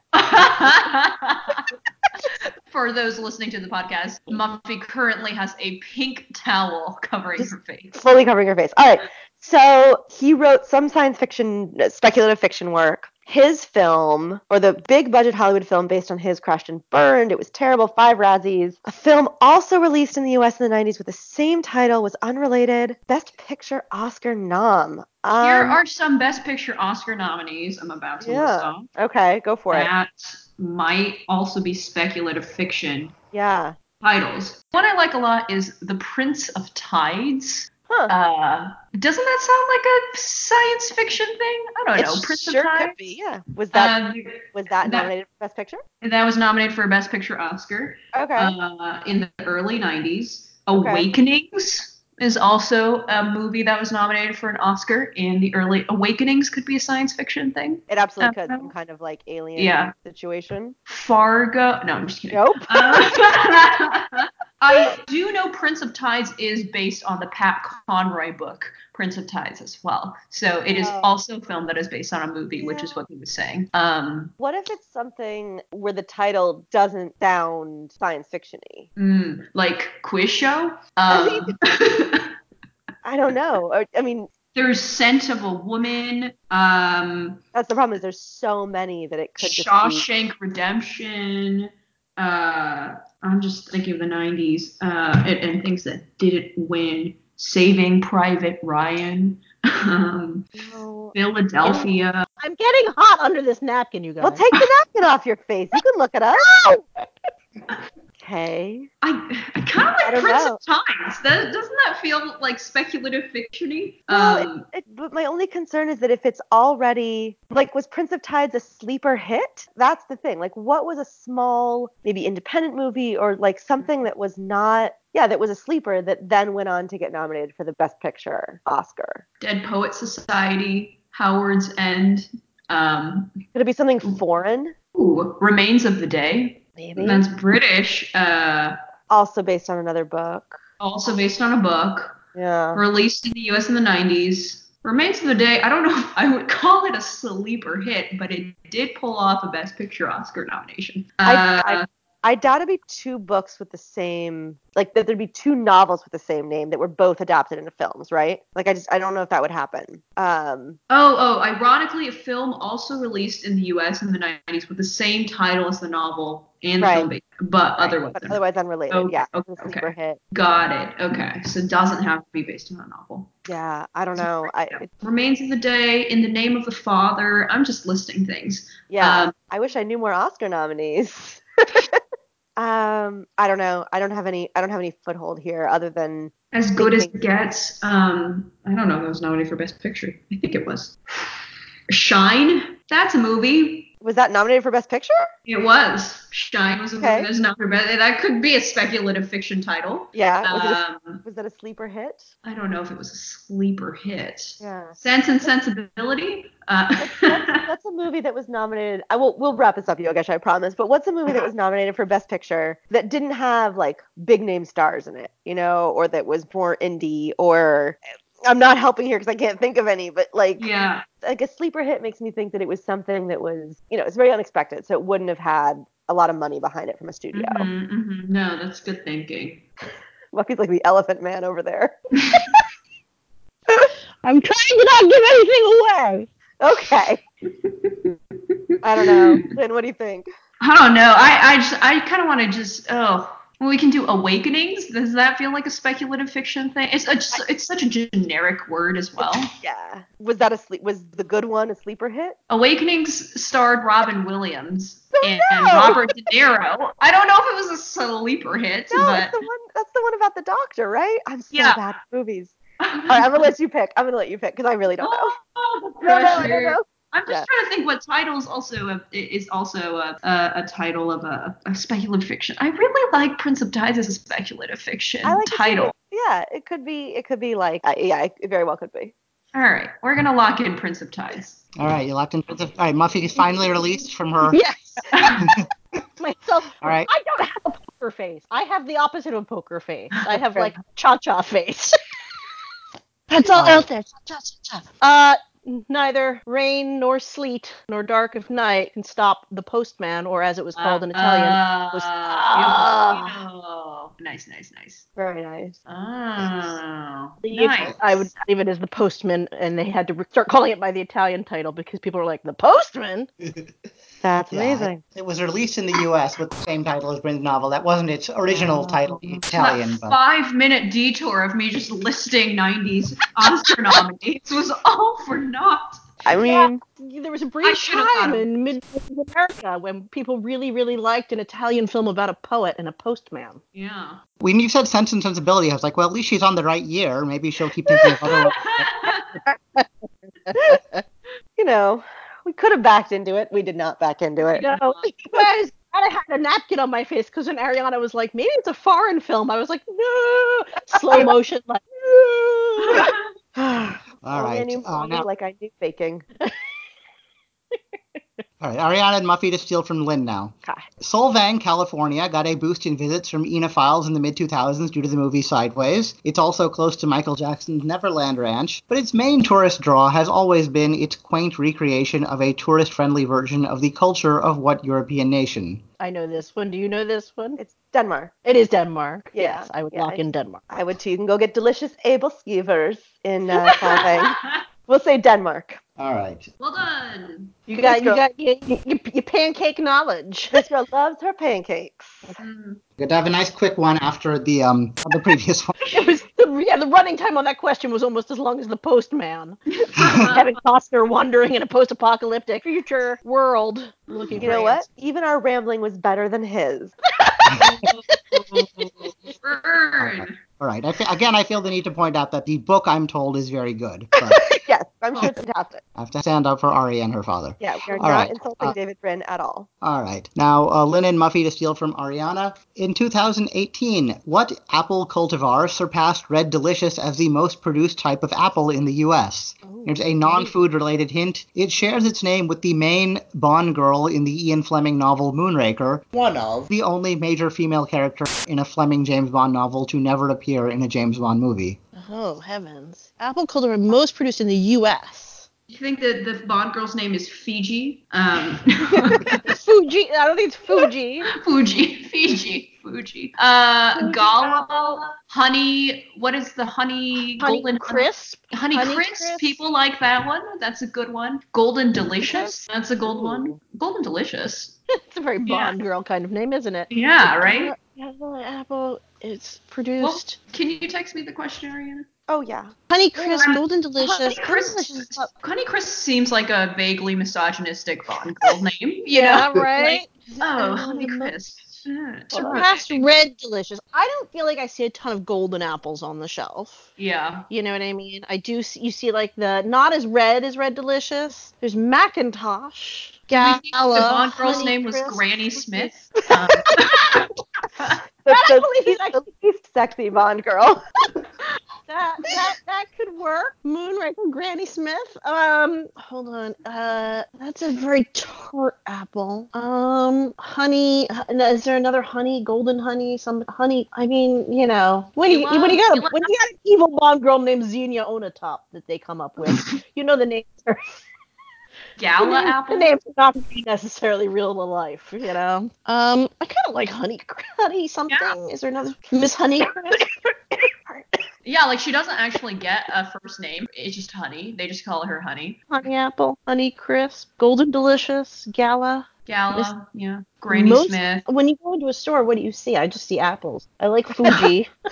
I like Fuji too. um, but that's probably not right. Let's. I don't Honey know. Crisp is pretty is pretty popular. Let's go with her. It's a delicious apple, even if it's wrong answer. Honey Crisp. All right, Lock you're it. liking it. All Yeah. right, yeah. That's surprisingly close. With I haven't really thought of that, but um, the main Bond girl in Doctor No is Honey Child Rider, so it's surprisingly close to. Uh, That is being a Bond- worse name than Honey Crisp. Wow. Honey, honey Child Rider?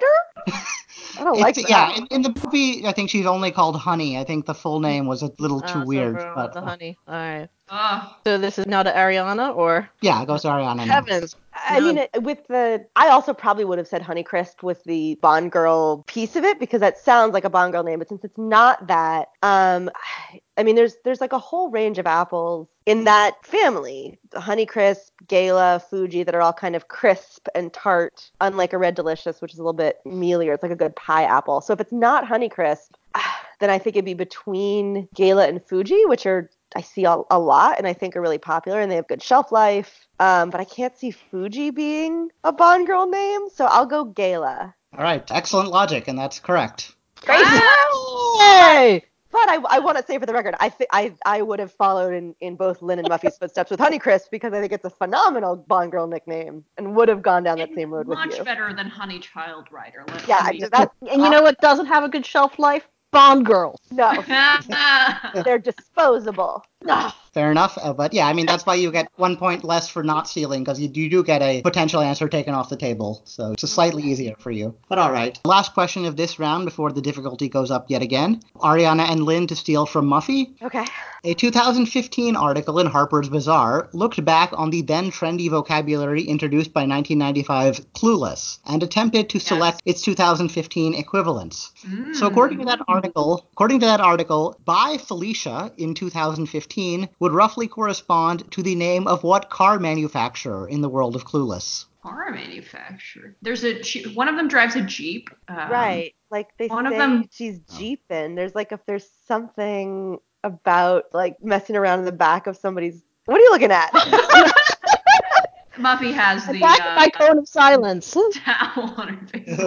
Back I of just the- watched this movie because Emma just came out a couple weeks ago. Oh And yeah. Clueless is a far superior adaptation of Emma.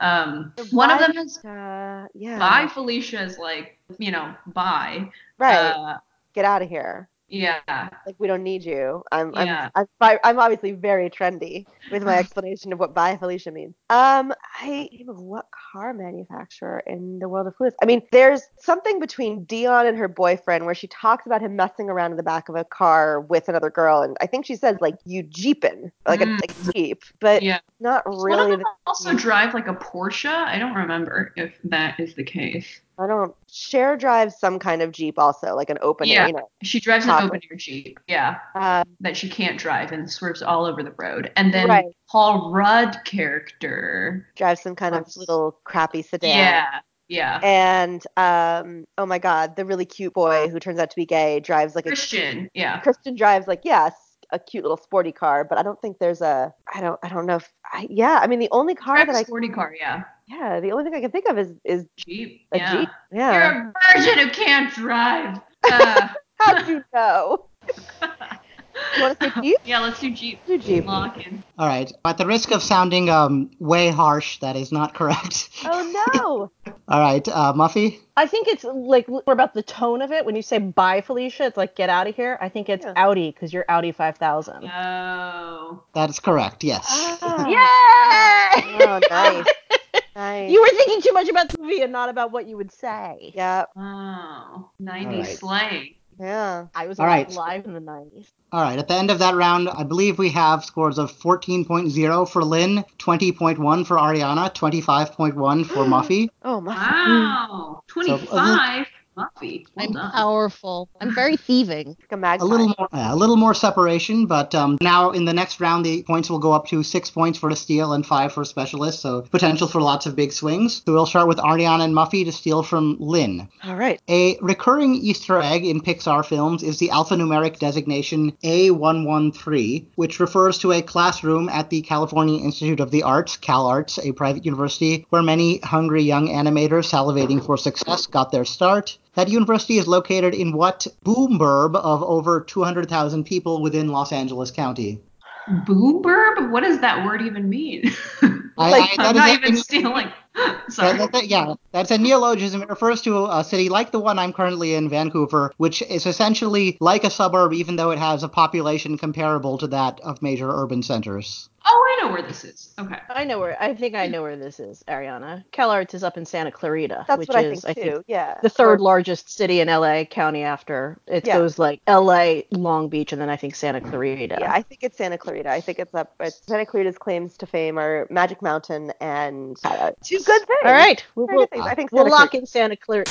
All right. And yeah, when I say you hungry young animators salivating for success, much like characters on a certain Netflix series salivating for uh, Slash. funny, funny. All right. So yeah, that's correct. And now to Lynn and Muffy trying to steal from Ariana. Good luck, ladies. There's another one that I've removed something and replaced it with X. So, according to Leviticus 11:5, the X, though it chews the cud, does not have a divided hoof. It is unclean for you. According to Deuteronomy 14:7, however, of those that chew the cud or that have a divided hoof, you may not eat the camel, the rabbit, or the X. Although they chew the cud, they do not have a divided hoof. They are ceremonially unclean for you. Okay, so that ends the quoting part. What small herbivorous mammal, sometimes called a dassie in its native Africa, did God find so not nice that he forbade Jews from eating it twice?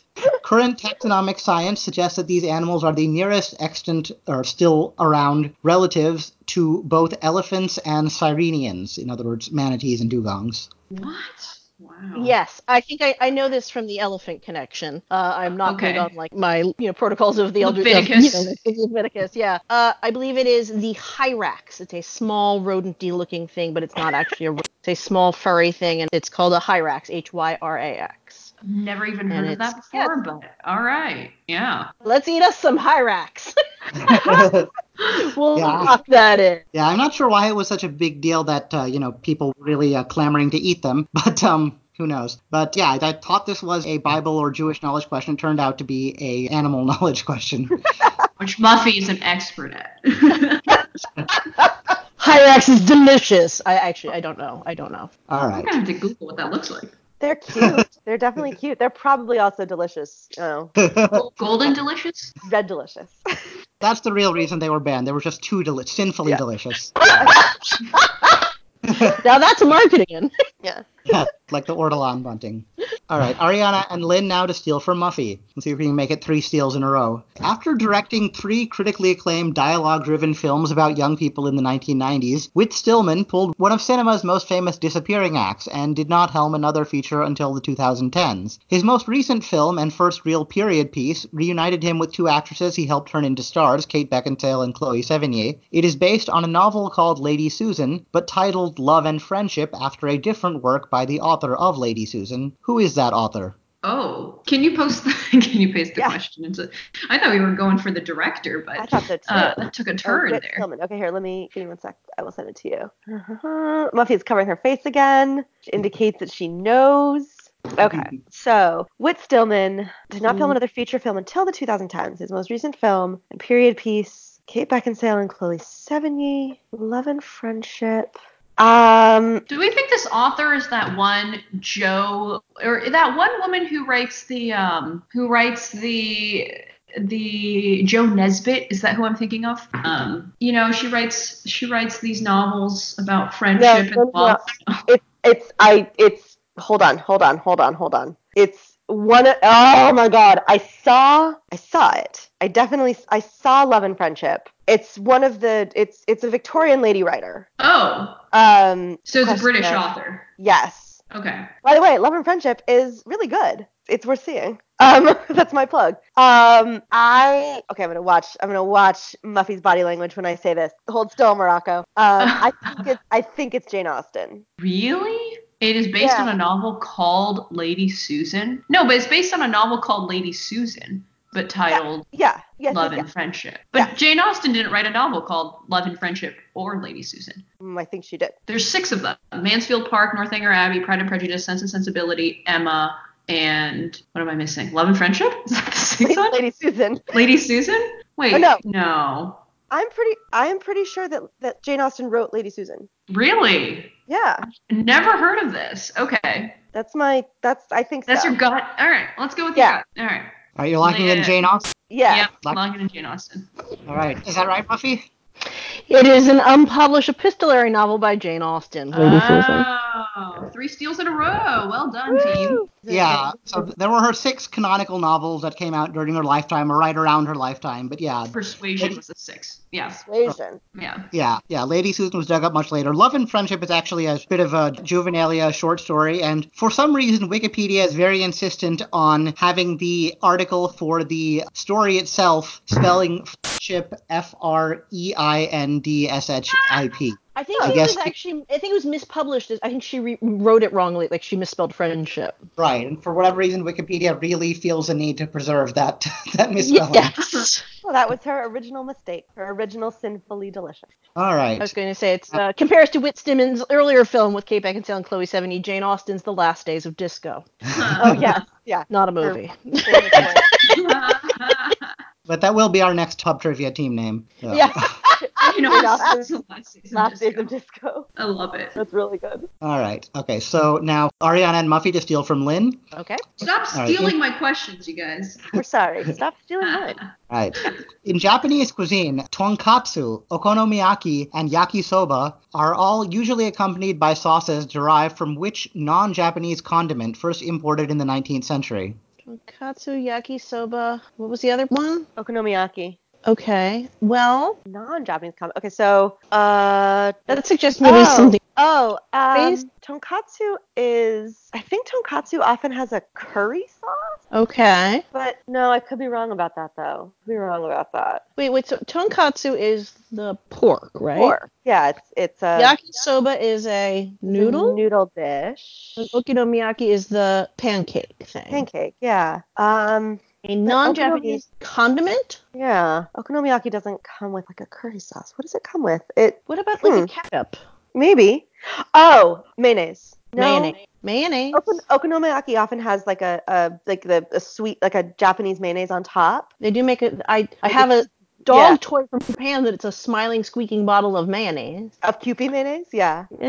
um, I don't know if tonkatsu or yakisoba do though. Okonomiyaki often does. It also has like eel sauce on top, like a sweet eel sauce. But that could be Mayonnaise. Japanese. That would that would probably be Japanese. Yeah, I kind of like the mayonnaise. kind of like mayonnaise too. Would I mean, I mayonnaise like it in and- life, and I like it as the answer. Oh, yeah, mayonnaise is my favorite condiment in life for sure. I mean, let's that's just put that out there. Um,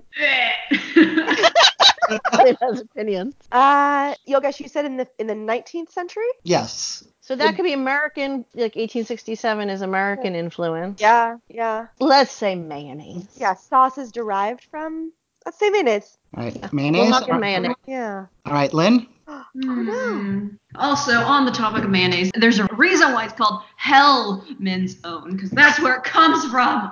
um, uh, actually, it's not Hellman's Own, it's what Hellman's Finest or, or something like that. Oxymoron. Um, this is interesting because so tonkatsu, tonkatsu broth for ramen is like a creamier broth, and it is the pork. That's what you're thinking of. Uh, but yeah, it's a, it's it's a creamier broth. Yakisoba feels like a very simple. I wonder if this is something as simple as soy sauce, which might be from China originally and not Japan. Although I would think that Japan would have soy sauce way before the 19th century, and Japan is very good at making soy sauce, and they're experts at it. Um, but I w- it could be something as simple as a soy sauce base, and they all have soy in them. So I'm gonna go with soy. So I'm, I'm actually not sure where soy sauce is from, but yeah, all of these dishes came out of kind of that 19th century after Japan was opened up to the West, that sort of cultural interchange. And um, I mean, if you're remembering a, a creamy sauce with sort of, or a sauce with a creamy consistency, you might be thinking of the right one, but these are all derived from Worcestershire sauce. Um, gross. That's why I don't like tonkatsu ramen. I always get a miso or soy based ramen. Interesting. I didn't know that. Worcestershire, sure, sure, sure, sure, sure. No one, no one can spell it. No one can say it. all right, the next one I huh, I replaced with an easier question at the last second, so well, we'll see how this plays. Oh no. All right. All right. So Lynn and Muffy to steal from Ariana. Although she's best known for books about Ramona Quimby, Beezus, Henry, uh, and that group, Beverly Cleary's only Newbery Medal came for what 1984 novel that was likely many readers' first introduction to the epistolary genre? Is it the Are You Oh, There God? um, It's me, Margaret. No, No. that's uh, that's Judy Bloom. Ah, that's it's right. dear, dear Mister Something. It is um, dear, because it's it's writing writing letters. Uh huh. So she wrote so Ramona and Beezus and Henry I and read those. Yep. yeah, she's in Portland. It's dear, is, or is it? um, Oh, Can I see the question? Sorry. Sorry, yeah, just a second. Oh, Um, Yeah, it's Beverly. Her she wrote so many good books. I think is she still alive? I feel like she's. Uh, she- I want to say she may have recently passed. Recently away. passed. She was quite Yeah, elderly. she if- was if- really old. Yeah. 1984 novel that was likely meant to refer to the epistolary. Dear Mr. Something. Dear. Dear. Mm. Dear Mr. Postman? I can't. I can't. Dear. Yeah, or I mean, maybe it's dear. Wait a minute, Mr. Postman. That's please, Mr. Postman. yeah. Um. Yeah. Uh, I, I can't think of it. It's dear Mr. Some. It's something. Dear Mr. Roosevelt. Oh, I just had a, dear Mr. Newberry. Give me a medal. Uh, dear, or it's like dear something something. Not gonna get it. How about dear Mrs. Cleary? And it's a self-referential thing. I don't know, Lynn. You, your choice. I have no idea. I have no idea. All right, dear Mr. Hudgens. I don't know. Well, that was your lock in? yeah, why not? Dear Mr. All right, Beastles. yeah, actually, um, she is still uh, alive here in Oh, the Portland area at the age of 103, as far as I know, still alive. Oh, Yay, Beverly. Oh, Rockin'. Hi, this is future Yogesh. Although Beverly Cleary was definitely alive at the time of recording, as I was editing this, the news broke that she had passed away at the age of 104. Also, although she was from the Portland area, she was living in Carmel at the time of her death. Uh, Alright. does this come to me, Yogesh? Yes, go ahead. Uh, Muffy, you are you are so close. It is dear. It is Mister, and it is a name that starts with an H. So it's not it's not dear Mr. Hudgens. I believe it's dear Mr. Henshaw. I know I've read it. I read it as a kid. I could not tell you at this point what it's about, but I loved, loved, loved all of the Ramona and Beezus books. But I'll say dear Mr. Henshaw. All right, I didn't make it too easy then by replacing the question, but, but yeah, no, that uh, that's correct, dear Mr. Henshaw. Uh, Yeah, that that was. I was too mature by 1984 for th- such shenanigans. I was already moving on to the Junalia of Jane Austen. I was a mere pup of only three. So Lynn, don't don't say anything, Lynn. So I was uh, zero years old then. Yeah. we don't need to hear it, Lynn.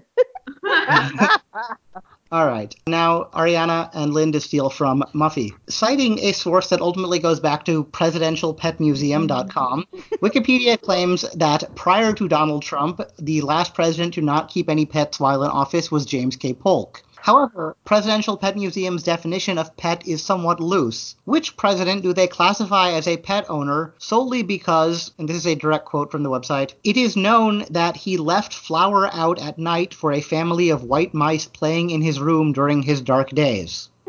Ooh, this could be Calvin Coolidge. He was weird as fuck. um, You're not supposed to use that word. oh, sorry, sorry, sorry. He was weird as heck. He Um, was, uh, uh, he so I mean left flour out for mice during his dark days implies president who was really depressed yeah. while he was president. That would be Calvin Coolidge, absolutely. That could also be uh, uh whose son also died, Franklin Pierce. Muffy, is that right? Uh, uh, or is it Millard Fillmore? It's one of those. That, that one of those, like one of those yeah, less, I less think- memorable. yeah, I think Millard Fillmore also had a kid who died like right. Do we? I mean, I know, I, I know, almost every president obviously was married. Um, would a, would a pre, would a first lady have objected to her presidential husband leaving out flour for mice to play in? This could also be Abraham Lincoln, but if it was, I think a towel would have been over uh, Muffy's face immediately. because Lincoln's son also died as well. Yeah. And, uh, you know, that's what Lincoln and the Bardo was about. Very dark Um, days. Yeah, he had dark days. But I Yeah, want to say this is not a Lincoln question based on Muffy's continued exposure of her face. She could be double crossing us. I don't. I don't have any I don't have any insight into this. I mean, I agree that it would have to be a president who is famously sad or depressed. yeah. I'm sorry. Um, yeah, if you like Coolidge, I think that that's I think that's a I good like Coolidge also because it's weird, and he's so weird, and he would do something like that. Okay. Yeah. Yeah, I- that's All right, we're locking in. We're locking my man John Calvin Coolidge. All right, yeah. Coolidge was uh, apparently a huge dog lover. He had a ton of uh, Oh. Oh, Yeah, a ton of dogs, as well as apparently a raccoon, a donkey, canaries, um, trained. Oh, Told you he was weird. he actually, yeah, he had a lot. He had a goose, bobcat, um, two lion cubs named Tax Reduction and Budget Bureau, No. Uh, a pygmy hippopotamus. he did have a big that, that's they're descendants of that hippopotamus now in zoos. Yeah, uh, and and yeah, many others probably many of them were probably just gifts from foreign leaders who were given to zoos. But yeah, he he did have quite a few dogs. But anyway, um, Muffy. I think I, I liked Lynn's logic, and I'm going to go with it would have been someone who, it, 19th century, it sounds kind of 19th century to be feeding mice and not exterminating them. And I would go with someone who had dark days personally, was I would say Franklin Pierce. Yeah, Pierce did definitely have uh, dark days, and yeah, he wasn't a big pet owner, although there are a few listed on there. But you were in the right era. Just uh, fast forward a few presidents to one who uh, his dark day. Well, so if I finish Abraham that, I- Lincoln? Lincoln, Lincoln, uh, Lincoln had kids in the White House, so he had tons of animals there. Yeah. Uh-huh. But uh, I actually just chop. I truncated that quote partly. The full quote actually was: "It was known that he left flour out at night for a family of white mice playing in his room during his dark days of impeachment." Uh, Oh. That Wait, does. wait, Is it Johnson or? Yes, it is Andrew Johnson. That's so- That's yeah, Um, really he, I funny. could see he was kind of a meanie, so that not actually having a pet, uh, 'cause Oh. busy being a, a drunk racist. Um, was Franklin Pierce the one I was thinking about that had a kid who died as well? Yes, 'cause his Yeah. son died on the basically almost like right between election and inauguration. He was Right. killed in a carriage accident. Yeah. Came into the office very depressed. Do you think the mice made him feel better? Hope not. He was a jerk. I know, but I don't Yes. know. Yeah, I, Reconstruction. I, now I feel bad. No, I hope the mice pooped in the flour and they made bread with it. That's what I think of Andrew Johnson. Fair. All right. Top So- five worst presidents.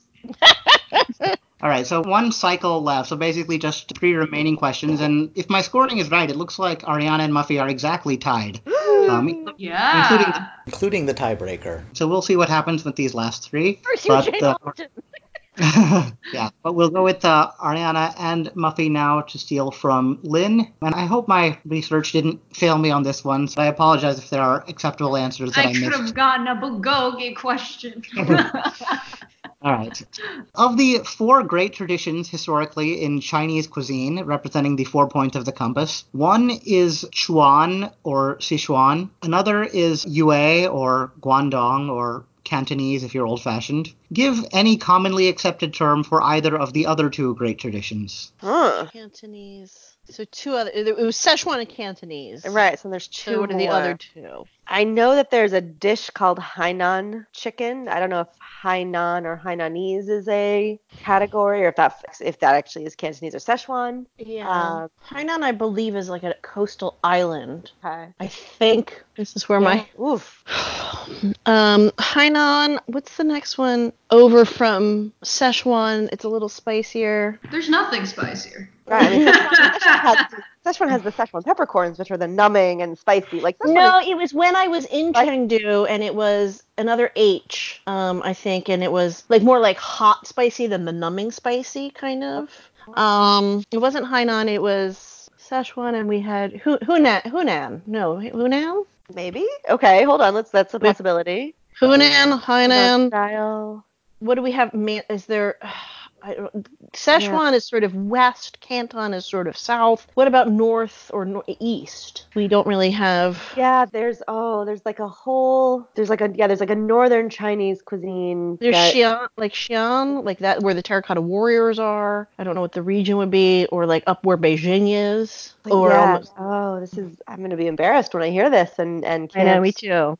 But it'll Yeah. give me an excuse to go eat something delicious. Yeah, Um, there's Lynn. Isn't there something that involves a lot of like potatoes? There's sort of a crossover with like like northern. Yes, she's okay. Good, good. I'm glad. I'm if only I could As come a up with something. misleading nod or Oh. a leading nod. Who knows? It could be. I don't know. I, Hunan could be. I, yeah, I I don't. I don't like that one now just because we need like a different region. Yeah. and I don't like Hainan either because that's I think southern. It's sort of warm and pleasant. Um, so we need a northern and an eastern. So like something like Beijing and something like Manchuria, which isn't really Chinese. That's not like the tradition. Right. Um, I would say something related to Beijing. Pekingese. I mean, yeah, there's like Peking duck as a sort of an old school. Yeah, it's Yes, still get. Asian, and it's like the old school name, but like Right, but, they, but could, that could just be sort of a racist old school. This is a Chinese thing. We'll give it a Chinese name.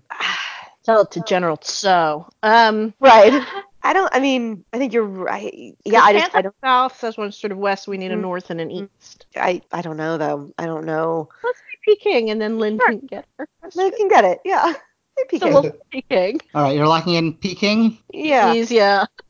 All right. Lynn probably knows more about this than I do, but that does not appear on, you know, any of the things that I found in my research. So uh, I'll pass it over to Lynn. A- Actually, that's a really funny that uh, you guys mentioned the North because everyone jokes, or people from Beijing think they can eat, but everyone else is like, my mom is like, people in Beijing don't know how to eat. They don't make any good food. They can make manto, which is like the buns. They can make noodles, and that's it. Um, so so nothing in the north according to my mother uh yeah so my family is from sichuan so we are very proud that we are one of the four and if i am wrong then this is my uncle who has said this multiple times and he might have come up with his own formula so i don't know if there's an official one but he says the four regions of cooking in china are sichuan guangdong shanghai uh, Shanghai, and I believe Hunan actually. Or he well, that's according to my uncle the only four places in China that, or the four places in China that know how to cook. So I'm gonna say Shanghai for one of the others. Um, okay, so I feel, yeah, I feel bad now because I'm wading into a territory that, you know, is not my specialty, but um, I did find in many places the, um, basically a similar list, or with, with very few variations. So I think it is kind of established what the list of the four great traditions are. And uh, in addition to the two I mentioned, the other ones listed are so they're either called Lu and so if you use the shortened names like Chuan and Yue, the other two are Lu and Su, or if you use the longer geographical names, in addition to Sichuan and Guangdong, they're um, either Jiangsu or Huaiyang and Shandong. Oh, I don't know. I haven't heard of that. Shandong. The Shan I mentioned is that I'll accuse So, my like- I'll accuse my uncle of leading me Yeah. astray. He led far astray. Yeah. Ariana's uncle liked Ferdinand the Bull. Your uncle lied about food. The lying thieving uncles edition. yeah. yeah, this is a, a much older. li- Apparently nowadays, um, nowadays I more often hear about kind of the eight modern regional cuisines, which are Cantonese, Sichuan, Anhui, Shandong, Fujian, Jiangsu, Hunan, and Hunan, yep. Zhejiang. Big place, a lot of food. Very big place. Yep. Lots of good people. All right, so just two questions remaining. The next one, Lynn and Muffy to steal from Ariana. And this, uh, again, this was a somewhat experimental question, so maybe it'll blow up in my face, but we'll see. Okay, so in searching through the list of classic children's novels, suddenly one jumped out at me because it featured the name of a historical site that I drive by every week. It's called Young Mac of Fort Vancouver by an author named Mary Jane Carr. So, looking further into that author, I discovered something interesting. She is the original author of a poem called Pirate Wind that goes like this. The autumn winds a pirate, blustering in from sea. With a rollicking song he sweeps along, swaggering boisterously. His skin is weather beaten, he wears a yellow sash, with a handkerchief red about his head and a bristling black mustache. He laughs as he storms the country, a loud laugh and a bold, and the trees all quake and shiver and shake as he robs them of their gold. The autumn winds a pirate, pillaging just for fun, he'll snatch your hat as quick as that, and laugh to see you run. So, through a chain of events I confess to not quite understanding, in the 1970s that poem was slightly was slightly rewritten to sound more macho, retitled The Autumn Wind, and became the more or less official battle hymn for what Big 4 sports franchise?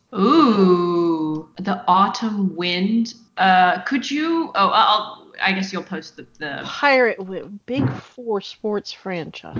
Lynn, do so you, or, that could be. do you want to see the poem, Lynn? Would that help you? Like, Yes, the poem. okay. Well, it must be. It's a pirate theme, right? Yeah, so it could be the Pittsburgh Pirates, but it was rewritten uh, In the pillaging. 70s. Ooh, you know what I like? Maybe the Oakland Raiders. um, pillaging just for fun, swaggering boisterously, or the autumn, Where autumn. were the wind. Raiders at the time? Oh yeah, let's see. So the Autumn is a pirate. Pittsburgh Pirates. Do we think it has to be geographical to? I mean, Vancouver, No. Vancouver, Washington. So no, the no, I think it's Seattle about the franchise. wind. Is, the wind is like a pirate, and he's Yeah. he's, he's he's a tough guy, yeah, and then they change it around. So like you know, it's your your team. It's a metaphor. Um,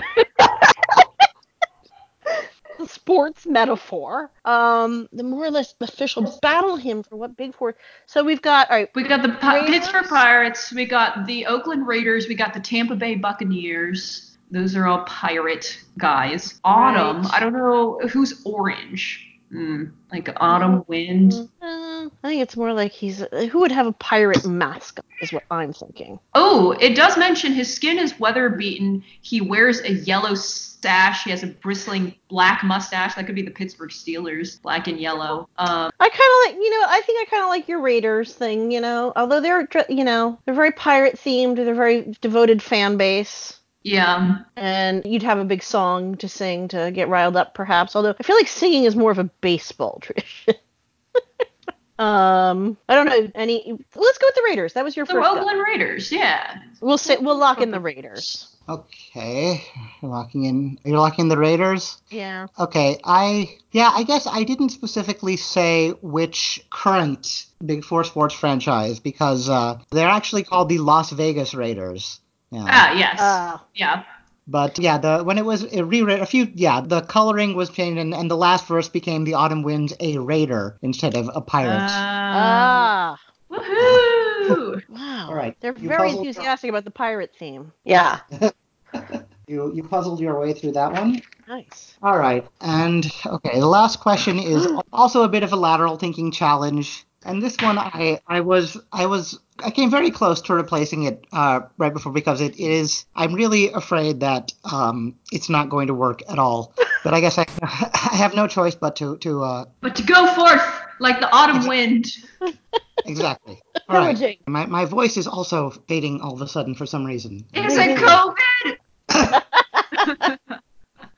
Yeah, you, you'll look back on this one day and be like, this is when they first noticed the first symptoms. of- Oh, All right. Okay. So for this one, I mean, I have a lot of you know friends who are really into crosswords, and I know enough about sort of the the idea of cryptic crosswords to know that that's like a really specific technical term. So this question is not technically about cryptic crosswords in the the technical sense of that. But okay. So sales pitch question mark is a confusing but not actually cryptic in the technical sense of the term clue that crossword constructors have used to point solvers to which food item. Wait, sorry. Who, this is from me and This is uh, Ariana and To steal from me. yeah. Oh, I, I I do crossword puzzles every day. Um, sales pitch. Hmm. Her themes were what were your topics again? U.S. presidents, animals, and English language and words. uh, Yeah. This is just a word puzzle. It's not really related Yeah. to a category deeper than that. just to pin Peter A. Collins' fireball puzzle. So pitch can mean like a pitch in baseball. Um, I mean a question mark means that it's a pun clue or a or joke right, clue. right, right. yeah. So it's oh, this is gonna be that points to what food item? Sales. Ads. Is there a food item with ads? Marketing. Uh, pitch. to which food? A item? pitch could also be a field that you play on. A pitch Sure. could be um, like pitch black. Um, Yeah. pitch could be something you throw. Pitch could be something you say that you're trying to Mhm. sell. Sales pitch. It's to a food item. And so you guess you're saying that this clue appeared in that particular puzzle from 2015. Yeah, I mean, it Uh. probably appeared in other puzzles as well. but, Yeah. uh, yeah, needed a pin. And it's not going to be a long, long one either. It has to be because if it's a crossword, it's you know at most like seven or eight letters probably. No, I mean it can be 15. Like yeah. your biggest puzzles are 15 by 15, but usually and sometimes the hmm like on a Sunday puzzle, your theme answers, the ones with question marks, are your long answers. But that doesn't it could be anything, right? It could be Yeah. anywhere from a few letters to 15 letters. Is there any food item that starts with the word like talk or mouth or something of the mouth, something of the talk, chat? Um, Or it could be something like a play on sale or Saul, like salt or sale, like else. I- Wow. sales pitch. Or food item. I mean, I'm coming up. Is there some food with like you know like discount or like um, mm, sell? The word sell, Yeah, I sell like by. Sell the re, yeah, sell bys. Oh, Yeah. like sell Sell by by. date, like to. But that's not a food. I mean, Food like item. Yeah. to pitch means like to throw away, right? To toss. Yeah. Like the day that you get rid of something. But I don't have a. I don't know. I don't have a foothold for this. Um, Mm-mm. Mm-hmm. this is gonna be one where when he tells the answer, we're gonna be like, oh yeah, it's gonna be wow. like oh of course. Yeah. sell. Um, yeah, sell by date is the best I got. Uh, I don't know. Yeah, I don't. But food item sounds like it's a Yeah, a thing you like can consider. something you can eat, right? Like a an apple. A, yeah. Oh, isn't sell by date a kind of date? Well, sure. I mean, I mean, let's. We could certainly say like sell by date, It- but Twitch food. I mean, food item to me sounds like a Sorry, that sell by was a date. joke. Yo, you're Yeah. fine. Indeed. Let's. I mean, let's. I think Lynn, let's go with that. But I don't think that's. I right. know. Yeah, yeah. Yeah. Sell by date, locking it in. Yeah. All right. Sorry, I didn't I didn't mean to imply that was an actual kind of date. No, no, it's fine. although that is like a I want to I want to find a way to work that pun into something now. Yeah. So, So All right. I'm having two. So sales pitch, like question mark, like sales pitch. So I have two thoughts. I don't know. I mean, they're both a guess. One is soup because of the old children's TV host Soupy Sales. I don't know. It has two vowels. It's a good crossword w- word. My other thought is peanuts because they throw them to you at the ballpark when you or you know when you get them. They throw the peanuts you know to you because you're like hey hey and then you pass the money down and they throw them. Um, I'm just gonna say peanuts and I will be done with it. all right. So, you know, one thing I'd like to point out often is that part of the reason I like having people discuss things out loud is that during their discussion, they will even if they end up not getting the right answer during the discussion, they will say things that indicate that they had they, they had the right the right kinds of thoughts at various times. Sorry. Um, so, you know, Lynn, for instance, was starting to think about alternative meanings of the word pitch. And Muffy thought about different versions of sales, in particular, sales not as an adjective or even a noun, but as a proper noun with the capital S. And so, for instance, another meaning of pitch, right, it can be a verb, it can mean to throw something. Another meaning of sales, like you said, could be Soupy Sales, the children's television host. Which food item was Soupy Sales known for throwing? Oh, what did he throw? Pie. Pies. Ah! Oh. I don't know who Soupy Sales is. Would never have got there. He was. It was like Yeah. the black and white era of children's television. Yeah. He was like this Soupy Sales. goofy. No. Oh, I was so close. Were. You were I so want, close. to throw pie on my own face. and then I've got my pink napkin to wipe it off. Yeah. Oh, that's clever. That is Nice, nice. hard to solve crossword clues without a number of spaces. That's good. All right. I was terrified that would be just totally opaque. and No one would get anywhere close to it, and I would look like I just designed an impossible question. But no, you actually all got really close. Um, you, you had exactly the right kinds of. Yeah. we have Right, good kinda thoughts, Soupy- guys. Yeah. Soupy Sales was famous for one time apparently telling all the children watching his Saturday morning program to go upstairs and take all the pictures of the presidents out of mommy and daddy's wallets and send them to him. Yep. He got like thousands of dollars. Oh yeah. So funny. Yeah, I've heard that story before. I think it might be a bit of an urban legend, but um, It's a, it's a good one. The other one I think that is true is there was he had like a puppet named Fang and yeah. Yeah, Fang. My dad claims he saw the episode with the go get all the pictures of the presidents and send it, but I don't think that that's true. It's a good story. It's a good story, yeah. yeah. All right. So that Raiders question actually did break the tie. So even though. Um, yeah, even though Lynn uh, ends up in third place, her Raiders knowledge did make the difference. So uh, we end with Lynn at 32.0, Ariana at 37.1, and Muffy at 43.1. Wow, Muffy! Well done. All right, so it- thief. basically one question margin between each of those places. So um, very close game. Happy to uh, uh, happy to come in third to Muffy. Happy to be your Sabbath goy any day of the week. Oh, thank Uh-huh. you. Muffy, you're my honey crisp. Hi, hold on. I'm gonna look back at my notes. Uh, bye, Felicia. no, you're supposed to say we're outie now. Yeah. Uh, Yes. You're outie. fuck. You're a bunch of fruit baskets. No. No, no. You're my stolen key. For the outro of this episode, you have to play "Please, Mr. Postman." Mhm. So We the can sing um it. or please there's no song called Please Mr. Henshaw. That was, oh, that Okay, was so, really yeah. fun. Yeah, though this was our uh, 13th episode, but the first one with all female contestants.